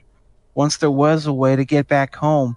Sleep, pretty darling, and do not cry, and I will sing this lullaby. Then he goes into what is it, Thomas Dekker, who's like an English poet from the, the 17th century. He goes into an old poem, and then again, you know, how did this man, you know, at this time in his life, with all these, you know, immature in many ways, have the profundity to come up with "Carry That Weight"? And also, basically, that song to me is a Ringo song, like uh, because everyone else is they- they're all singing it as like a group. But Ringo's voice is booming out the most. With "Boy, you're gonna carry that weight, carry that weight a long time." I feel like that's like a Ringo lead vocal. He's got that sturdy voice, like he's going to be the Yes. back that carries the rest of them through all of this. Um, I don't know. I, look at me. I'm just basically providing you a travelogue of the second half of Abbey Road. But I, everyone who's ever listened to this to this album and everyone who's listened to those songs and understands what they means understands why I, I, I can be so emotional about this because it is uh, the end of what they did, the end of their summate, you know, end of the road for them, but also the the most for the guy who worked the hardest to keep them together and, and ended up getting savaged mercilessly for the next decade or so for it. It's so touching to see McCartney trying so hard to put a, a happy ending on the career of a band that he knows and everyone else knew meant so much to so many millions of people around the world. And I, it almost feels like even at the time he knew that that you know it wasn't going to be accepted that, that that some of them were going to have to carry that weight for a long time. He most of all. But he was he was going to try to find a way to end it on the right note which is why it it's you know and in the end you know the love you take is equal to the love you make. And uh, there you are the end of the beatles career and the most perfect and fitting way almost pre-planned although it couldn't have been because they ended up having to release Let It Be after this, the most perfectly pre planned way that you could have ever imagined for the greatest band to have ever existed. And there we go. That is our political beats look at the career of the Beatles.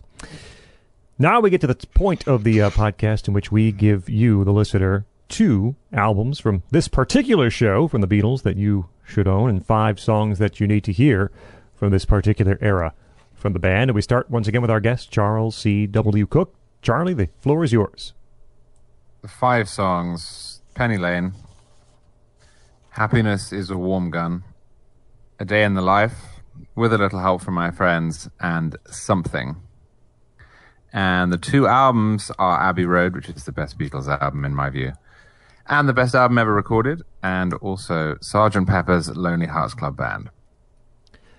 Uh, I'll give you my albums first. Um, I think it's Revolver and Sergeant Pepper will be my two choices from this particular era. The the songs, I mean, how do you how do you whittle things down to five? But uh, here's what I will say: um, from Revolver, I actually take two. I think she said she said, and and your bird can sing. Um, from Sergeant Pepper, I just I love Good Morning, Good Morning, uh, Let It Be, Don't Let Me Down, although it's not on the actual album. Uh, B side from Get Back and well worth finding. And I will, uh, I will, I will pull a Jeff here and cheat a little bit on my fifth choice and say from that medley from Abbey Road, Golden Slumbers, Carry That Weight, The End. Uh, that that combination is the way I'd end my five songs. Jeff. Uh, for me, it's going to be Revolver, and then it'll be the Beatles or the White Album. Uh, and my five songs are, and I've talked enough about them that I don't really need to explain any of it. Eleanor Rigby from the Revolver, with a little help from my friends from Sgt. Pepper's. Hey Jude, which is from the White Album sessions. I've got a feeling from the Get Back, Let It Be era. And uh, finally, You Never Give Me Your Money from Abbey Road. And, you know, if I'm going to cheat, I would, I always, in my mind, in fact, often in my playlist, sequence it as You Never Give Me Your Money, Golden Slumbers, Carry That Weight, the end. Because I cut out the stuff in between because, hey, come on, I'm here for the meat, not the, not the gristle. You know, that, that- that's what I'm about when it comes to the long medley.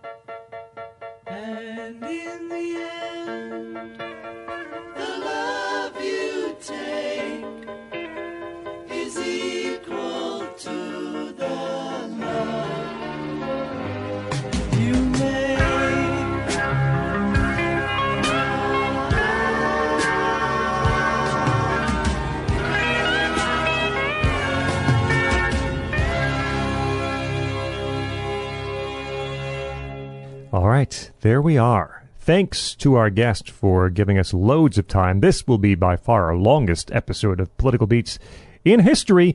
Mr. Charles C.W. Cooke, you find him on Twitter at Charles C.W. Cooke, editor of NationalReview.com and the author of the Conservatarian Manifesto. We will see after the show if his promise of firing Jeff and canceling this uh, podcast is actually true.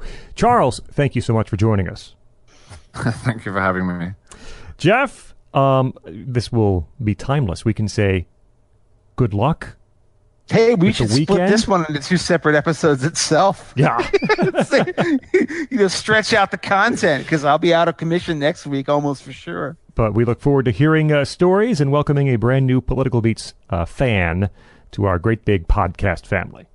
Hey, thank you so much, you guys. Uh, check out Jeff on Twitter at EsotericCD. My name is Scot Bertram. I'm on Twitter at Scot Bertram, S C O T B E R T R A M. And reminding you, subscribe to our feed for new episodes iTunes, Google Play, Stitcher, TuneIn, or right at nationalreview.com. Listen, enjoy, share, leave reviews, suggestions, comments on Twitter at political underscore beats.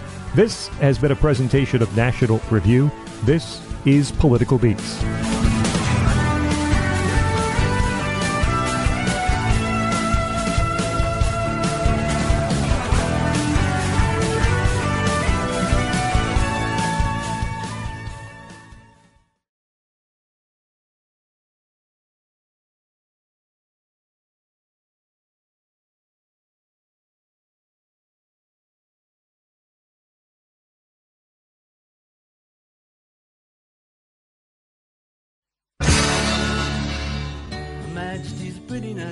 But she doesn't have a lot to say. Her Majesty's a pretty nice girl, but she changes from day to day.